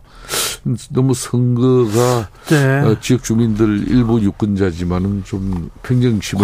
잃어가는 것 같아서 걱정이에요. 누구에게도 도움이 안 됩니다. 특별히 그렇습니다. 예. 특별히 뭐 민주당 지지자가 지금 김성태 의원의 현수막에 방화했다면 이거는 민주당한테도 도움이 안 되고요. 지지하는 사람들한테도 전혀 도움이 안 되는 일입니다. 이거 사법 처리됩니다. 어, 절대 있어서는 안 될 일입니다. 그런데요. 예. 그때 판세라는 거를 이렇게 지나가다 선거하고 손 잡아보고 그러면 대표님은 다 알잖아요. 그렇습니다. 자, 이게 어때요, 판세가? 이 선거가 네. 시작될 점에는 네. 어, 상당히 어렵게 어려웠죠. 시작- 어려웠죠, 확실히. 어렵게, 분명히 어렵게 국민의힘이 시작했습니다. 어려운 선거였어요? 어렵게 시작했습니다. 그렇지만은 어, 이 추석 명절을 지나면서 네.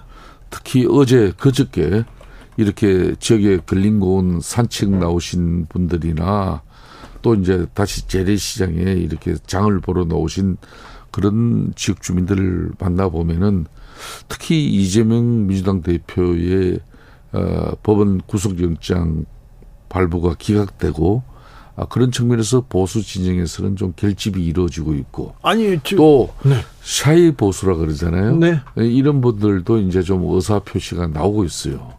아니 그 영장이 기각돼 가지고 민주당 지지자들이나 민주당에 대해서 지금 동정론이 더 커진 거 아닙니까? 뭐 주진우 기자의 입장에서는 그렇게 저를 유도하지만은 아니요, 아니요. 저- 저는 꼭 그렇게 보지는 않아요. 그렇습니까? 그리고 중도층 무당층 입장에서도 네. 지금까지는 전혀 이런 분들은 여론조사에 예. 이쪽이고 저쪽이고 잡히지 않았던 분들이에요. 네. 뭐 이런 분들도 일정 부분 아 지난번 이제 아, 특히 민주당 이재명 영장 발부 기각이라든지 네. 또 지역에 현실적으로 과연 어, 윤석열 정부 또 오세훈 서울시장의 시정 여기에서 강서구정만 이빨 빠진 그런 행식으로 어, 민주당의 정치적 판단을 해줄 것인가 거기에 대한 것은 이제 현실적 고민을 하는 것 같아요. 자, 현실적 고민요? 예. 자, 현실적 고민으로 가, 가보자고요. 선거 지금 선거 당일로 가봅니다. 예. 만약에 김태우 구청장 후보가 국민의힘에서 승리했다면 민주당은 어떻게 됩니까?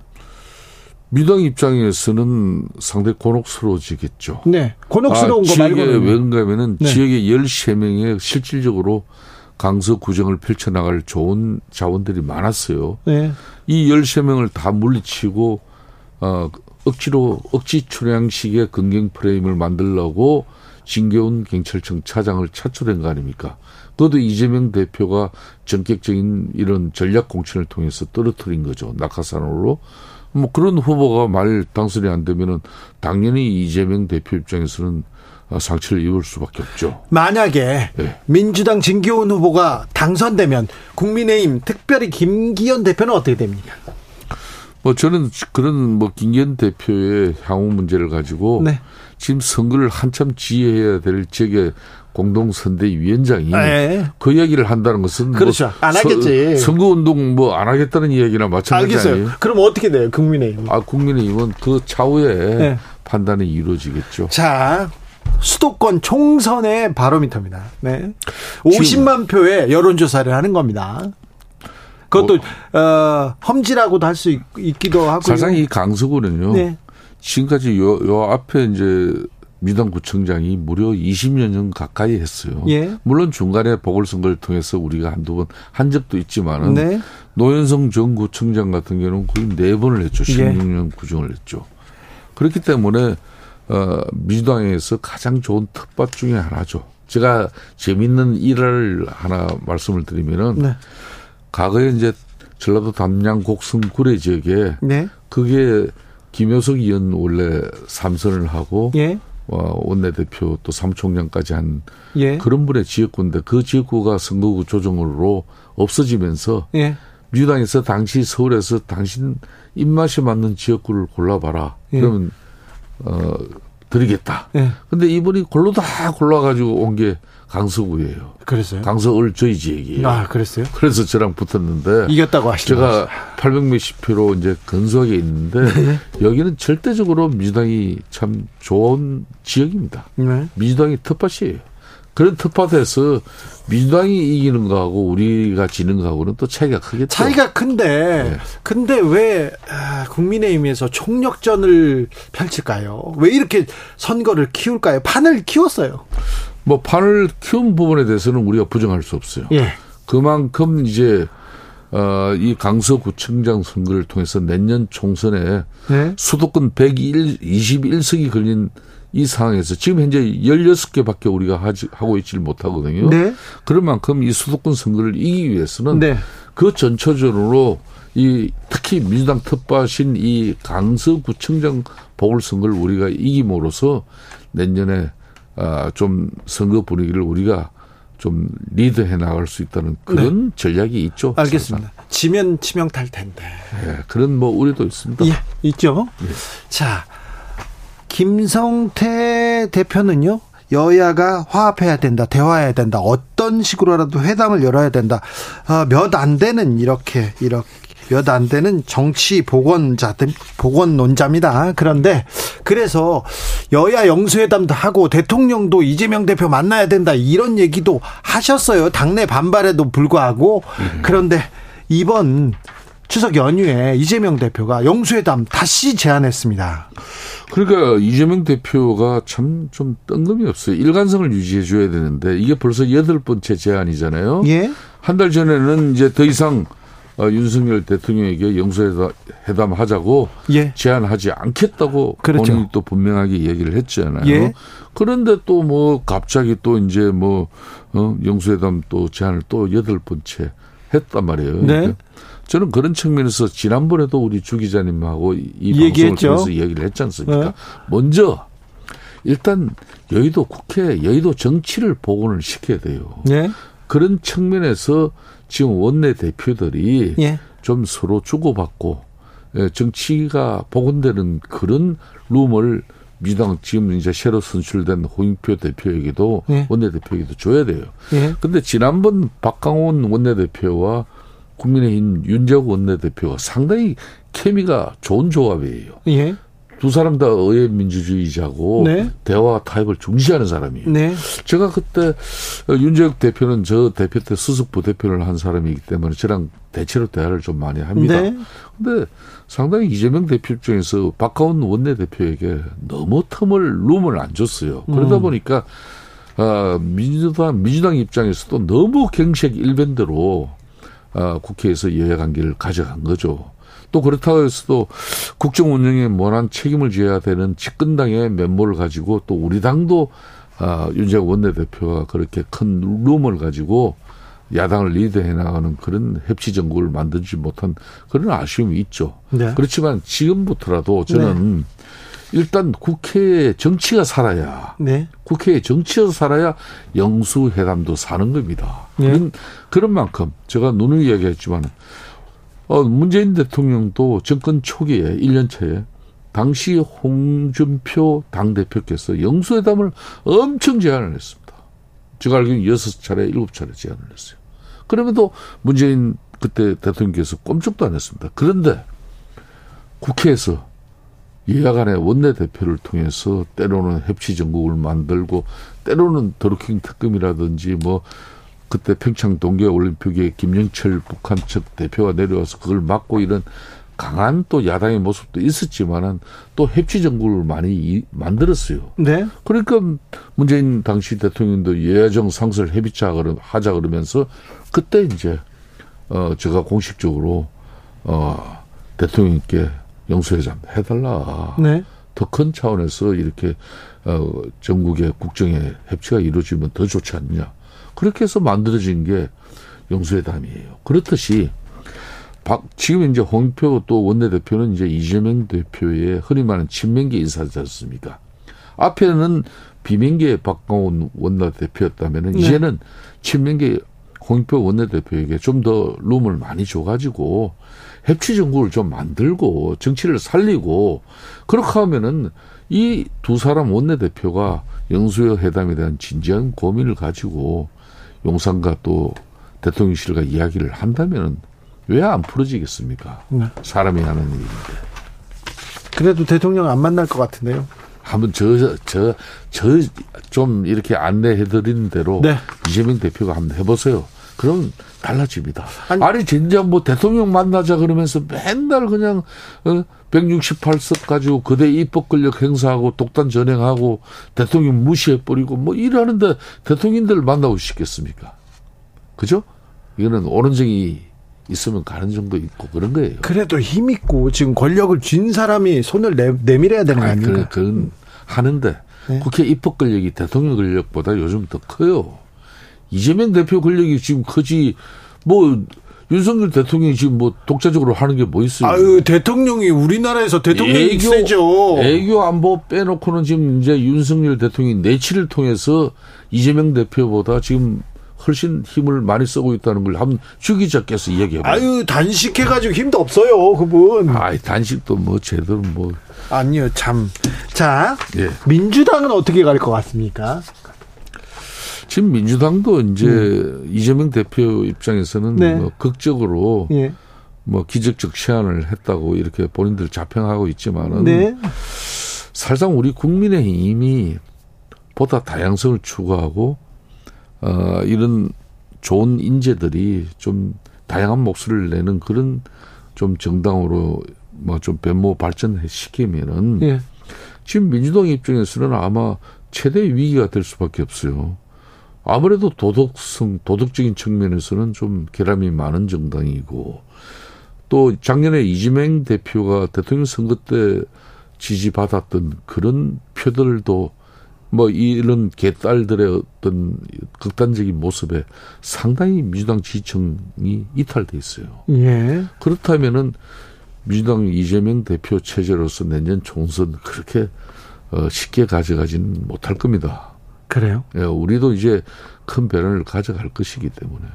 자, 민생 걱정입니다. 연말에 경제 한파 온다고 그런 계속 보고서 나옵니다. 금리는 치솟고요. 환율도 올라가고요. 물가, 고물가 시대 계속됩니다. 이런 관련돼서 이, 이 민생을 챙기자, 경제를 챙기다고 범정부 TF팀도 꾸리고 다 모여야 되는데 그래야죠. 정부 여당도 나서고요. 그렇습니다. 이 얘기 해야죠. 그렇습니다. 근데 왜 댓글 조작 잡겠다고 범정부 TF팀 이렇게 꾸리고 있습니까? 지금 이제 세수만 보더라도 근 50조 가까이 예. 세수가 빠져가지고 벌써 예산에 빵꾸가 나잖아요. 네. 빵꾸가 나는데 이런 때일수록 이제 협치를 해야죠. 그래서 예. 어, 정말 사회적 대타협도 필요하고 예. 특히 입법 권력을 가지고 있는 제1야당인 이재명 당대표 체제가 예. 진정한 민생을 걱정한 그런 어, 정국을 만들어 가면은 이걸 어, 집권당이 국민의힘이 예. 그 상생 그런 협치 정국을 만들지 않을 이유가 없는 거예요. 따라가야죠. 따라갑니다 네. 무조건. 근데 그걸 민주당 입장에서 하지 못해요. 정부 여당이 해야지. 아, 먼저 그럼- 해야죠. 아 정부 여당 입장에서 네. 아마 이번 보궐선거 끝나고 나면은 네. 지금 김기현 대표는 이재명 대표 그 단식 기간 중에도 많은 대화를 제의했잖아요. 그 대화가 바로 민생 협치 정국 만들자는 겁니다. 그래요? 예, 그렇죠. 그렇기 때문에 막 이 댓글 조작이라든지 이런 민주주의를 후퇴시키는 이런 부분에 대해서는 이제 민주당도 없애야죠. 민주당 지지층에서도 이런 행위하면 안 되는 민주당 거죠. 지지층에서 한 거 아니에요. 아직 아직 뭐, 드러나지 조사를. 해봐야죠. 조사를 해봐야죠. 이거는 중국 관련된 사람들이 아니, 있을 가능성 있죠. 대체로 보면 보수 진영은 이런 거 할 줄 몰라요. 제가 우리 당의 나름 전문가라 그러지만 아이고, 그- 우리 당에는 이런 걸 아예 이런 걸 흉내도 못 내요. 흉내도 못 내요. 아이고. 아니, 작년에 대선 공간에서도 봐요. 그 전에는요. 그 전에는 국방부랑 막 정부 막 동원해가지고 댓글 아니, 달고 그러시던 그 당에 그것도 네. 그 정보 댓글 조작이란 것도 그 행편없이 그 아주 미미한 숫자 가지고 벼락 맞고 아 그래도 국정원에서 군인들이 나서 가지고 댓글 달고 그러면 안 되죠. 그래서. 엄청난 큰 처벌 받고 우리가 정치적으로 그 책임을 진 거 아닙니까? 예. 그런 거 하면 안 돼요. 이제. 예. 근데 그런 사람들 왜 다시 다 기용하고 막 그래요? 언제 기용했어요? 김관진 전 장관 지금 대통령 김관진 장관은 아직까지 기용은 아니죠. 기용은 아니고 그냥 자문역을- 쓰는 건가요? 자문역을 네. 하고 기용은. 아니고 쓰는 거라고. 그렇죠. 네. 알겠습니다. 강서구청장 후보 예. 선거 어떻게 돼요? 지금 배금 판세. 누가 어떻게 되냐고 하니까 자, 아니, 딱 뭐, 지금 지금 추 기자는 무슨 정보를 가지고 있는 것 같아요. 너무 뭐 좋아하는 것 같아요. 아니요 뭘 좋아해요 아 저는 좀 마음이 좀저 불편합니다. 대표님 뭐 나오니까 제가 그렇게 물어보는. 제가 마음이 지금, 지금. 상황을 뭐 말씀드려도 되겠습니다. 알겠습니다. 네. 분명히 저희들은 네. 정권 초기 아 저희 선거 초기에 네.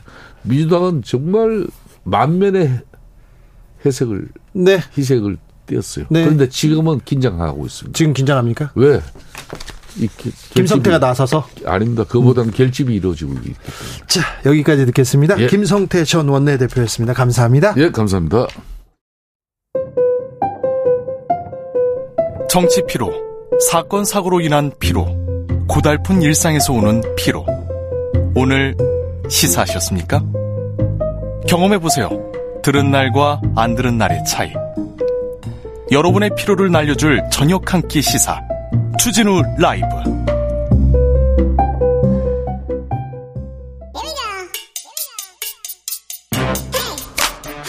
과학을 향한 진지한 고민 과학가의 수다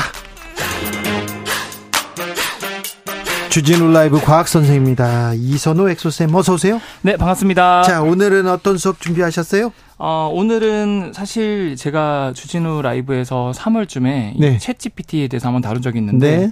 이 이런 애들을 이제 대화형 인공지능, 생성형 인공지능이라 하거든요. 네. 근데 불과 한 6, 7개월 사이에 또 너무 많은 발전들이 이루어져서 그러니까요. 그래서 오늘은 뭐 인공지능 딥페이크 기술, 심지어 이런 인공지능 때문에 요즘에는 보이스피싱이나 딥페이크 또 수많은 사람들이 일자리를 실제로 미국에서는 잃고 잃고 이- 있습니다. 네네.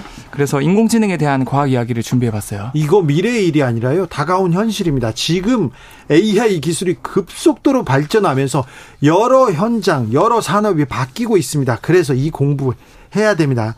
그런데요, 음, 인간하고 비슷한 생각을 한다. 네. AI가 네. 인간을 좀 뛰어넘는다 네. 하는데 인공지능의 개념부터 조금 좀 정립해야 될것 네, 같아요. 쉽게 말하자면 네. 과거에 사람들은 이제 기계들을 개발했는데 네. 과거 같은 경우는 사람의 몸을 대체하려는 예를 들어서 청소기라든가 네. 그다음에 뭐 세탁기라든가 네. 그냥 몸의 육체 노동을 대체하려고 했는데 이제는 네. 이 사람이 생각하는 이 정신 정신마저도 어 이제 기계가 대체해요. 대체하게 해보자. 어허. 그 정신을 대체하게 한 기계가 어떻게 보면 인공지능이라고 보면 될 것 같고요. 네. 사실 인공지능이 아주 오래전부터 있었지만 최근 들어서 무서워진 이유가 이 컴퓨터랑 기존의 컴퓨터랑 다르게 학습을 하기 때문입니다. 예전에 인공지능 텔레비전 광고할 때 뭐였냐면요. 네. TV에 가까이 가면 꺼지고 뒤로 가면 켜져요. 그쵸, 이런 거 그쵸. 있어요. 그러면서 인공지능 텔레비전이라고 했어요. 이 정도였어요. 굉장히 좀 1차원적인 그런 이제 기능이었다면 근데 지금은 요즘에는 이제 딥러닝, 강화 학습이란 방식을 통해서 인간이 학습하는 방식과 유사한 방식으로 학습을 하면서도 속도는 빠르죠. 속도는 너무 빠르니까 이게 인공지능 전문가분들도 이제는 무서울 정도라는 표현을 쓰기도 하죠. 아, 이세돌 9단하고 네. 저기 구글 컴퓨터하고 이렇게 대결을 했잖아요. 그래가지고 그때만 해도 아우 몇 점 깔아야 돼 인간한테 안 돼 얘기했었는데 네. 그때 이세돌 구단이 한 번 이기고 다졌잖아요. 그렇죠, 그렇죠.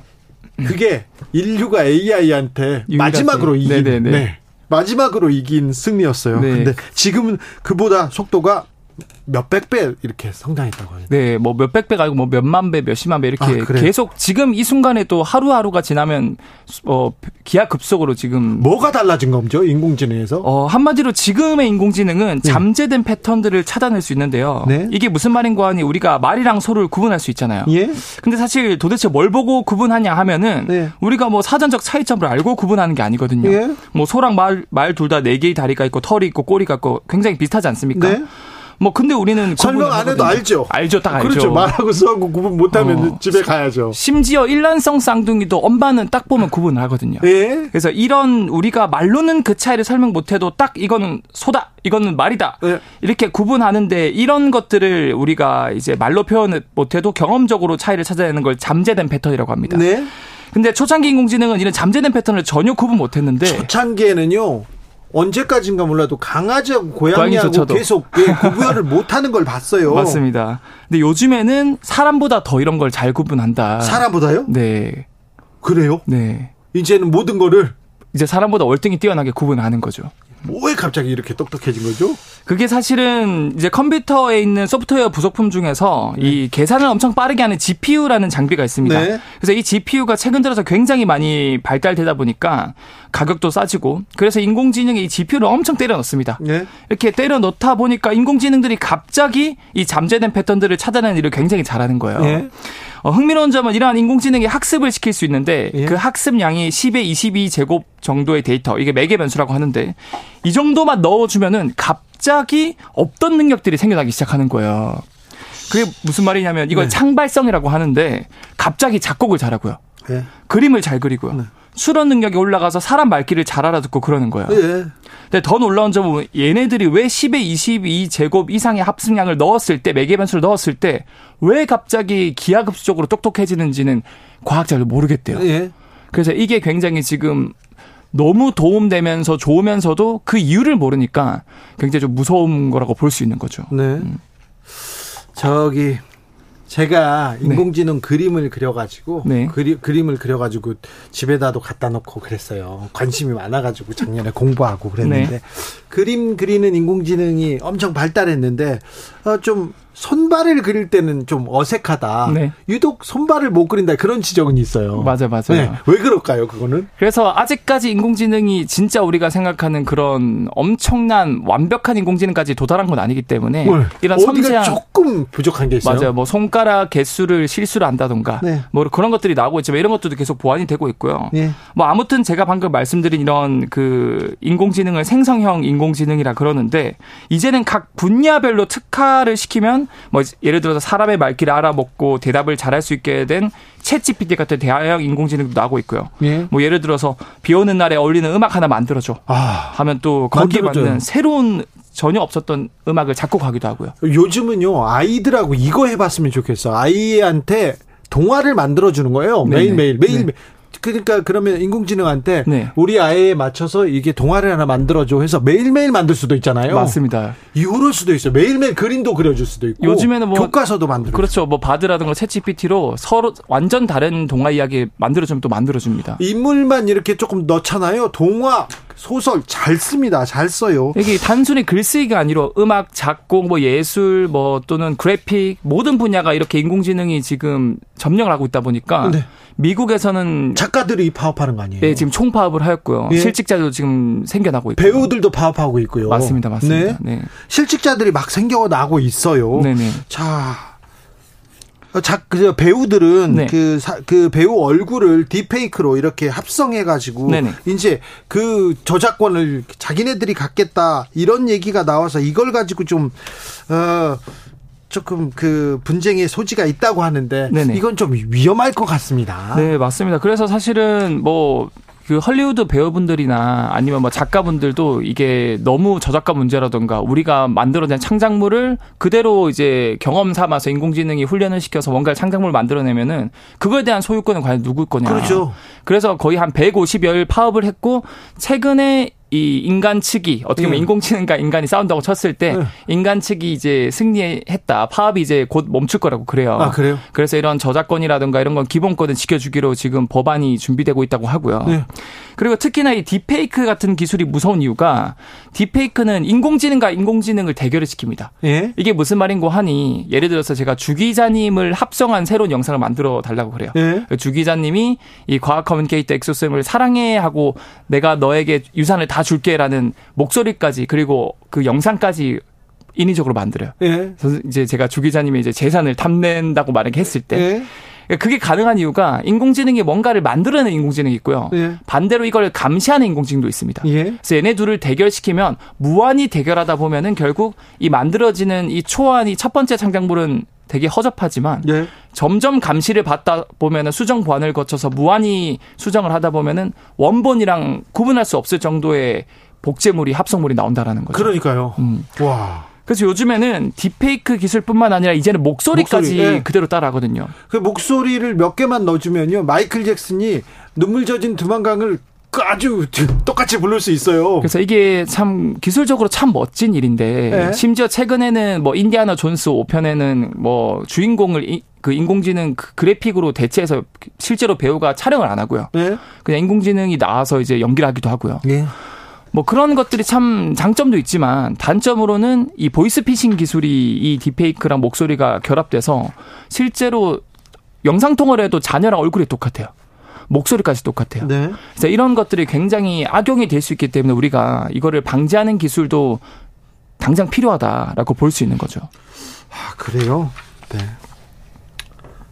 근데 영화처럼 인공지능이 진짜 우리를 막 공격하거나 막 그러면 어떻게 해요? 어느 정도 발전한 거예요? 어, 사실은 제가 방금 말씀드린 것처럼 뭐 지금 당장 헐리우드 영화에서도 배우들을 대신해서 인공지능이 그 배우 역할로 연기를 하는 경우도 있지만 그것보다도 굉장히 좀 무서운 사례 중 하나가 한 가지 예로 최근에 인공지능이 탑재된 드론이 모의 훈련을 진행을 하였습니다. 네. 그래서 그 드론이 어, 임무 자체가 적군의 기지를 공격하게끔 하는 임무가 주어졌고 예. 이적 기지를 많이 파괴할수록 높은 점수를 얻는 일종의 강학습 개념을 넣었습니다. 예. 그런데 이제 적군을 공격하기 직전에 이 사람으로부터 조종자가 공격 금지 명령을 인공지능 드론에게 내렸더니 이 인공지능 드론은 적군을 섬멸하는 임무를 완수하기 위해서 오히려 조종자의 발포 금지 명령은 명령은 자체가 무시해요? 무시를 하고 어. 오히려 조종자를 공격했다고 해요. 아, 그래요? 네. 그래서 이제 위험하네요. 이 프로그래밍 한 사람이 조종자 공격하지 말라고 추가 명령을 내렸습니다. 네. 그랬더니 심지어 예, 인공지능이 어떤 지- 행동을 했냐면 오히려 조종자와 드론이 교신하는 이 통신탑을 파괴해버려요. 그래요? 네. 그래서 어떻게 보면 이거에 하- 어 이제 의미하는 바가 이 인공지능에게 잘못된 목적을 심어주면 네. 인간의 명령을 듣기보다는 네. 듣기보다는 스스로 판단해서 인간을 공격할 가능성을 어, 보여줬다는 점에서 이 우려가 된다는 목소리가 굉장히 커지고 있기도 하죠. 어이구, 영화에서 보는 것 같아요. 그렇죠, 그렇죠. 근데 네. 이게 진짜로 미국에서 모의 시뮬레이션 훈련을 했는데 이 사례가 나왔고요. 네. 그래서 굉장히 어떻게 보면 우리가 인공지능이라는 이 도구가 인류 발전을 굉장히 기하급수적으로 올릴 수 있지만 네. 어 양면의 날이 될 수 있다. 그래서 우리가 많은 생각을 하고 조심스럽게 다뤄야 되지 않을까라고 생각을 합니다. 아, 인공지능이 지금 하, 많은 그 많은 것을 가져다 줄 수도 있는데 이 혁명이 과연 우리한테 아름다운 모습만 줄까 이 얘기합니다. 손정희 씨가 음 뭐 그손 마사요 씨 있지 않습니까? 일본 네네. 소프트뱅크 네. 회장 아, 인공지능은 전지전능하다 이런 얘기까지 했어요. 아, 그렇죠. 근데 이게 사실 과학이라는 건 도구이자 도구이지 이게 진리는 아니거든요. 네. 그래서 이걸 맹신하면 안 되고 항상 우리가 비판적 사고로 어 좀 쓰더라도 비판적 사고를 가지고 써야 된다라는 말씀을 드리고 싶습니다. 그런데 AI에 그 천착했던 사람들, 관련 있는 사람들이 다 AI가 지금 너무 기하급수적으로 폭발적으로 지금 그 발전하고 있어서 있죠. 네. 예, 어, 가이드라인을 정해야 된다. 이 얘기가 나오는 것 자체가 지금 네. 가이드라인을 넘었다 이렇게 생각이 돼요, 저는. 맞아요. 사실은 최근에 이미 이거는 뭐 우리가 건널 수 없는 강을 건넜다라고 주장하는 전문가분들도 있고요. 예. 소위 인공지능 전문가분들조차도 모여가지고 이제는 이거를 좀 멈춰야 된다. 그러니까요. 라는 말까지 나오는 걸로 봐서 네. 아 이게 앞으로가 미래가 어떻게 될지 네. 참뭐 기후 변화 아니면 인공지능에 의해서 우리 인류가 멸망하지 않을까 이런 네. 생각도 저는 조심스럽게 합니다. 네. 이소노 엑소쌤하고요 AI 공부를 몇 달 안에 다시 하게 될 거예요. 그때는 우리는 그때 이런 얘기를 했었는데 지금 이런 얘기를 한다고 그럴지도 네. 몰라요. 어, 이거는 굉장히 어떻게 보면은 그 성지순례가 될 듯한 그런 주주 기자님의 발언인 것 같은데 네. 분명 제가 봤을 때 3개월 이내 엄청난 발전이 있어서 또 한번 언급할 것 같습니다. 알겠습니다. 이선호 엑소쌤입니다. 감사합니다. 네, 감사합니다. 아, 교통정보센터 다녀올게요. 이현 씨.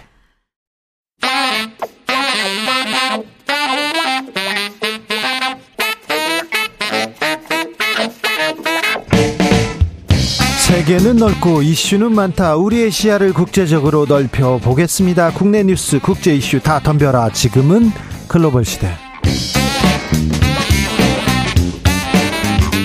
국제적 촉의 세계로 들어가 봅니다. 세계적인 평론 스케일 임상훈 인문결 연구소장 어서 오세요. 안녕하십니까. 아니 소장님 그런데 미국 하원 의장은 어떤 일이 지금 벌어지고 있습니까? 이분 어, 올라갈 때도 어렵더니 바로 해임됐다고요? 예, 올 1월 달에 아주 아주 어렵게 네. 아마 미국 의회 역사상 가장 어렵게 의, 그 하원 의장이 당선이 됐는데 네. 의- 미국 역, 의회 역사상 처음으로 해임이 됐습니다. 네. 그러니까 이제 처음에 이 일이 벌어진 것은 소위 우리가 셧다운이라고 하잖아요. 그러니까 연방 정부의 예산을 어, 의회가 이제 그 승인을 잘 해주지 않아서 이제 이런 일이 일어나는 것이 주로 이 행정부하고 의회 권력하고 이제 서로 다른 당이 나눠 가질 때 이러지 않습니까? 네. 이번 같은 경우도 그러니까는 어, 하원을 지금 공화당이 다수당으로 장악을 하고 있기 때문에 아 다음 연도 그 회, 다음 회기의 그 예산안을 아, 행정부가 이제 바이든 행정부가 올린 것을 하원이 이제 인정을 해주지 않았습니다. 네. 그러니까 무엇이 걸렸었냐면은 그러니까는 바, 그 바이든 행정부에서는 우크라이나의 전쟁 지원에 대한 자금이 더 필요하다라는 것을 했는데 공화당에서는 우리 잘 알려진 것처럼 우크라이나에 더 이상 이만큼의 지원은 안 된다 네. 이런 입장 아닙니까? 그러니까 그 예산을 지원할 수 없다. 대신에 지금 어, 미국과 멕시코 사이에서의 그 경계선으로 어, 하루에 뭐 많게는 2천 명씩 넘어온다고 하거든요. 네. 이 불, 불법적으로 넘어오는 이 이민자들을 막아야 된다. 그 비용으로 써야 된다. 공화당에서 그걸 주장을 해요. 네. 그러니까 민주당에서는 그거는 말이 안 된다. 이렇게 서로 맞서고 있는 상황이었죠. 그리고 이제 다른 예산안에서도 이제 불일치가 있었는데 그런 상황에서 이제 메커시 의 하원 의장이 공화당 소속 아닙니까? 중재안을 낸 것이 그렇다면은 아 일단 45일 동안 이 임시 예산을 편성을 하는데 그 기간 동안에 우크라이나에 지원하겠다는 그 비용 그럼 빼자 하지 말자 네. 대신에 공화당에서 주장하는 그 이민자를 막는 그 예산 그것도 빼자 양쪽을 다 빼자 네.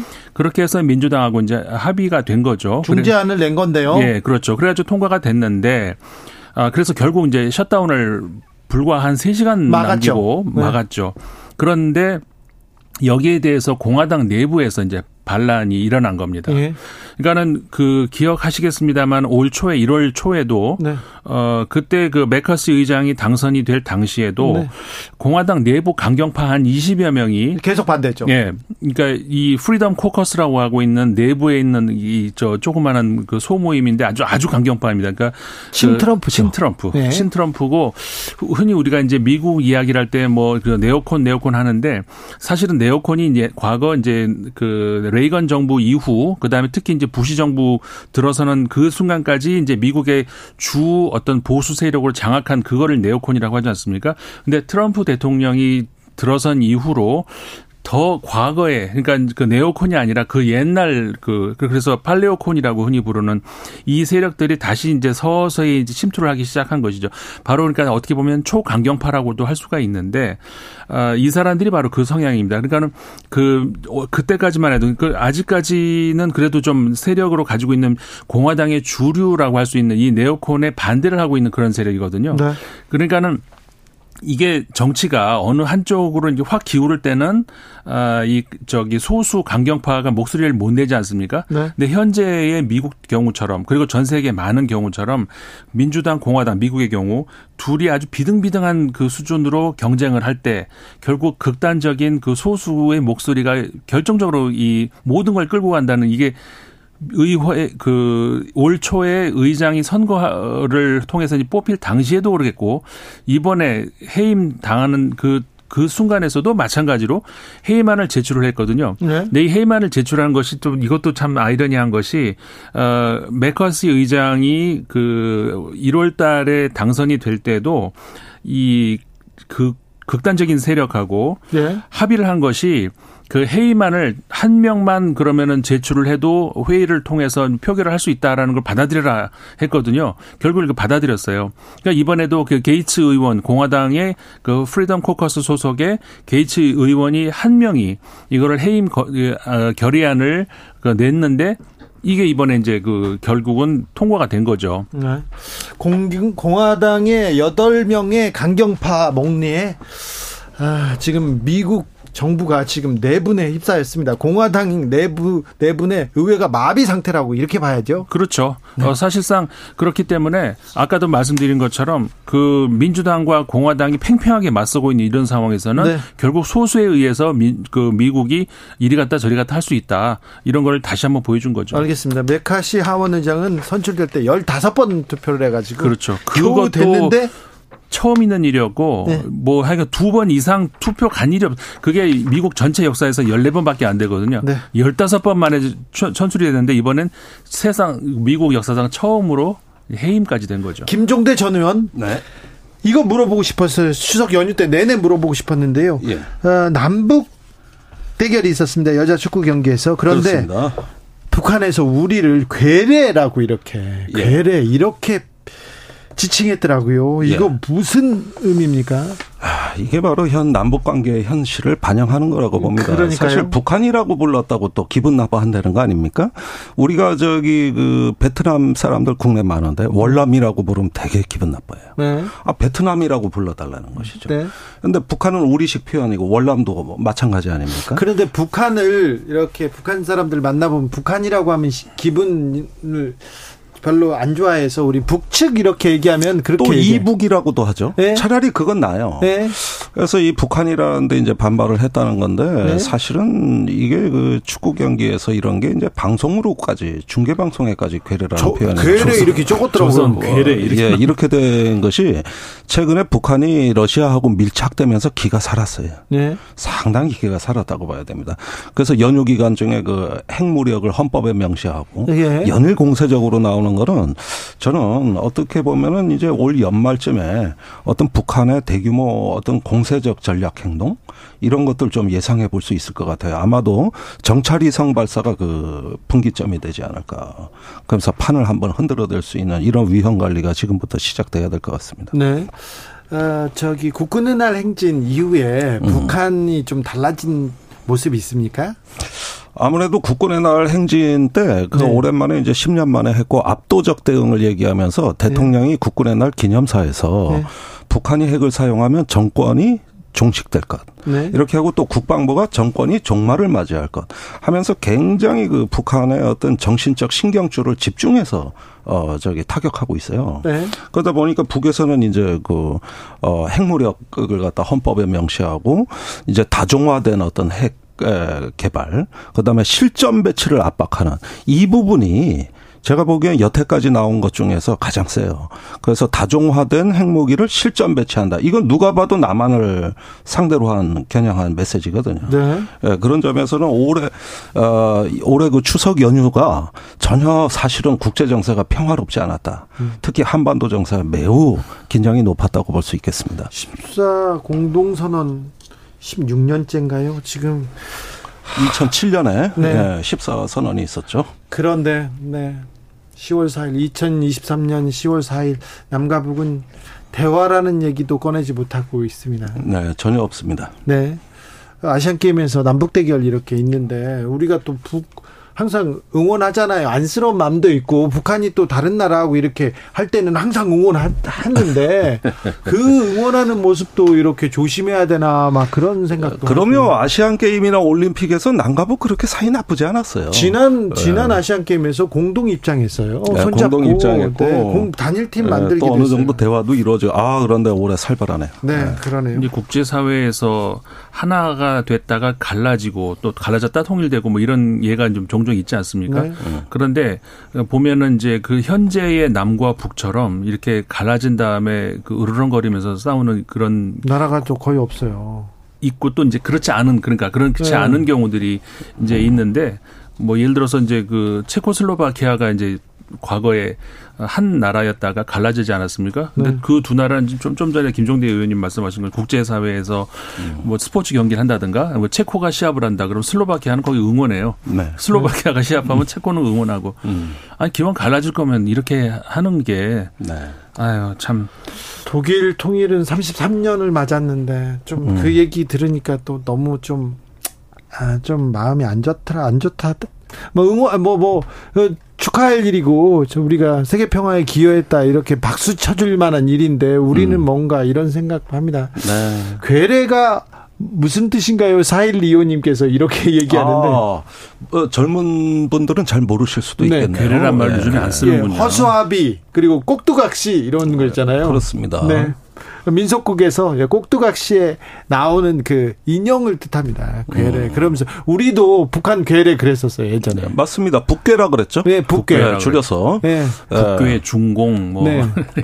그러니까 지금 나오는 표현들이 거의 냉전형 네, 언어들 맞아요. 아닙니까? 네, 그렇죠. 엄청난 80년대. 퇴행이죠. 네. 아무튼 남, 남이 부추기는 대로 따라 움직이는 사람들을 비유적으로 일컬는 말인데 어, 북한 괴뢰는 우리는 소련이나 중국의 앞에서 꼭두각시다 이렇게 낮춰 부르는 그러니까 얘기였잖아요. 북한은 남한이 미제의 꼭두각시다. 네. 그다음에 우리는 북한이 저기 합법적인 정부가 아니라 네. 저기 저 일종의 어떤 반국가 단체다. 국가로 네. 인정도 안 했잖아요. 그러니까 서로 괴뢰라고 부르는 거죠. 그렇죠. 예. 그러다가 그게 냉전 시대였어요. 네. 전두환 정부 이후에 이 괴뢰라는 말이 사라졌다 이렇게 거의 사라졌는데 음. 2023년에 남북 관계가 얼마나 경색됐으면 우리가 괴뢰라는 예, 말을 진짜 다시 오랜만에 듣는 용어입니다. 그러니까 과거에는 그 보수 정부, 진보 정부 이런 게 없, 그 북한 문제에 있어서는 이렇게 거의 없었단 말이에요. 네. 사실상 이 보수 정부가 그 북한과의 관계에 있어서 좀 더 이게 초- 통일 지향적으로 먼 훗날일지라도 네. 그런 쪽으로 이제 관리를 해왔지. 그 이렇게 파탄을 나는 마- 내는 그 보수 정부는 과거에 없었었죠. 그러게요. 네. 좀 안타깝습니다. 그 말 듣고 좀 슬펐어요. 여러분도 비슷한 생각을 하셨겠지만, 네. 우크라이나 전쟁은 어떻게 흘러갑니까? 아, 지금 저는 이거 굉장히 지금 어떤 분기점에 와 있다고 봅니다. 네. 그 지금 이번에 아까 미 하원 의장 회의만에 가장 큰 희생자는 우크라이나예요. 왜? 예, 지금 우크라이나 지원 예산을 편성해서 집행할 수가 없어요, 미국이. 240억 달러 정도 지금 긴급히 지원을 해야 되는데 네. 최대 할 수 있는 게 지금 3억 달러로 예상이 되고요. 거기에다가 예산이 그 본 예산이 집행이 안 되면은 이거 예산에 예, 집행이 어렵습니다. 네. 지금 임시 예산에서는 지원이 안 돼요.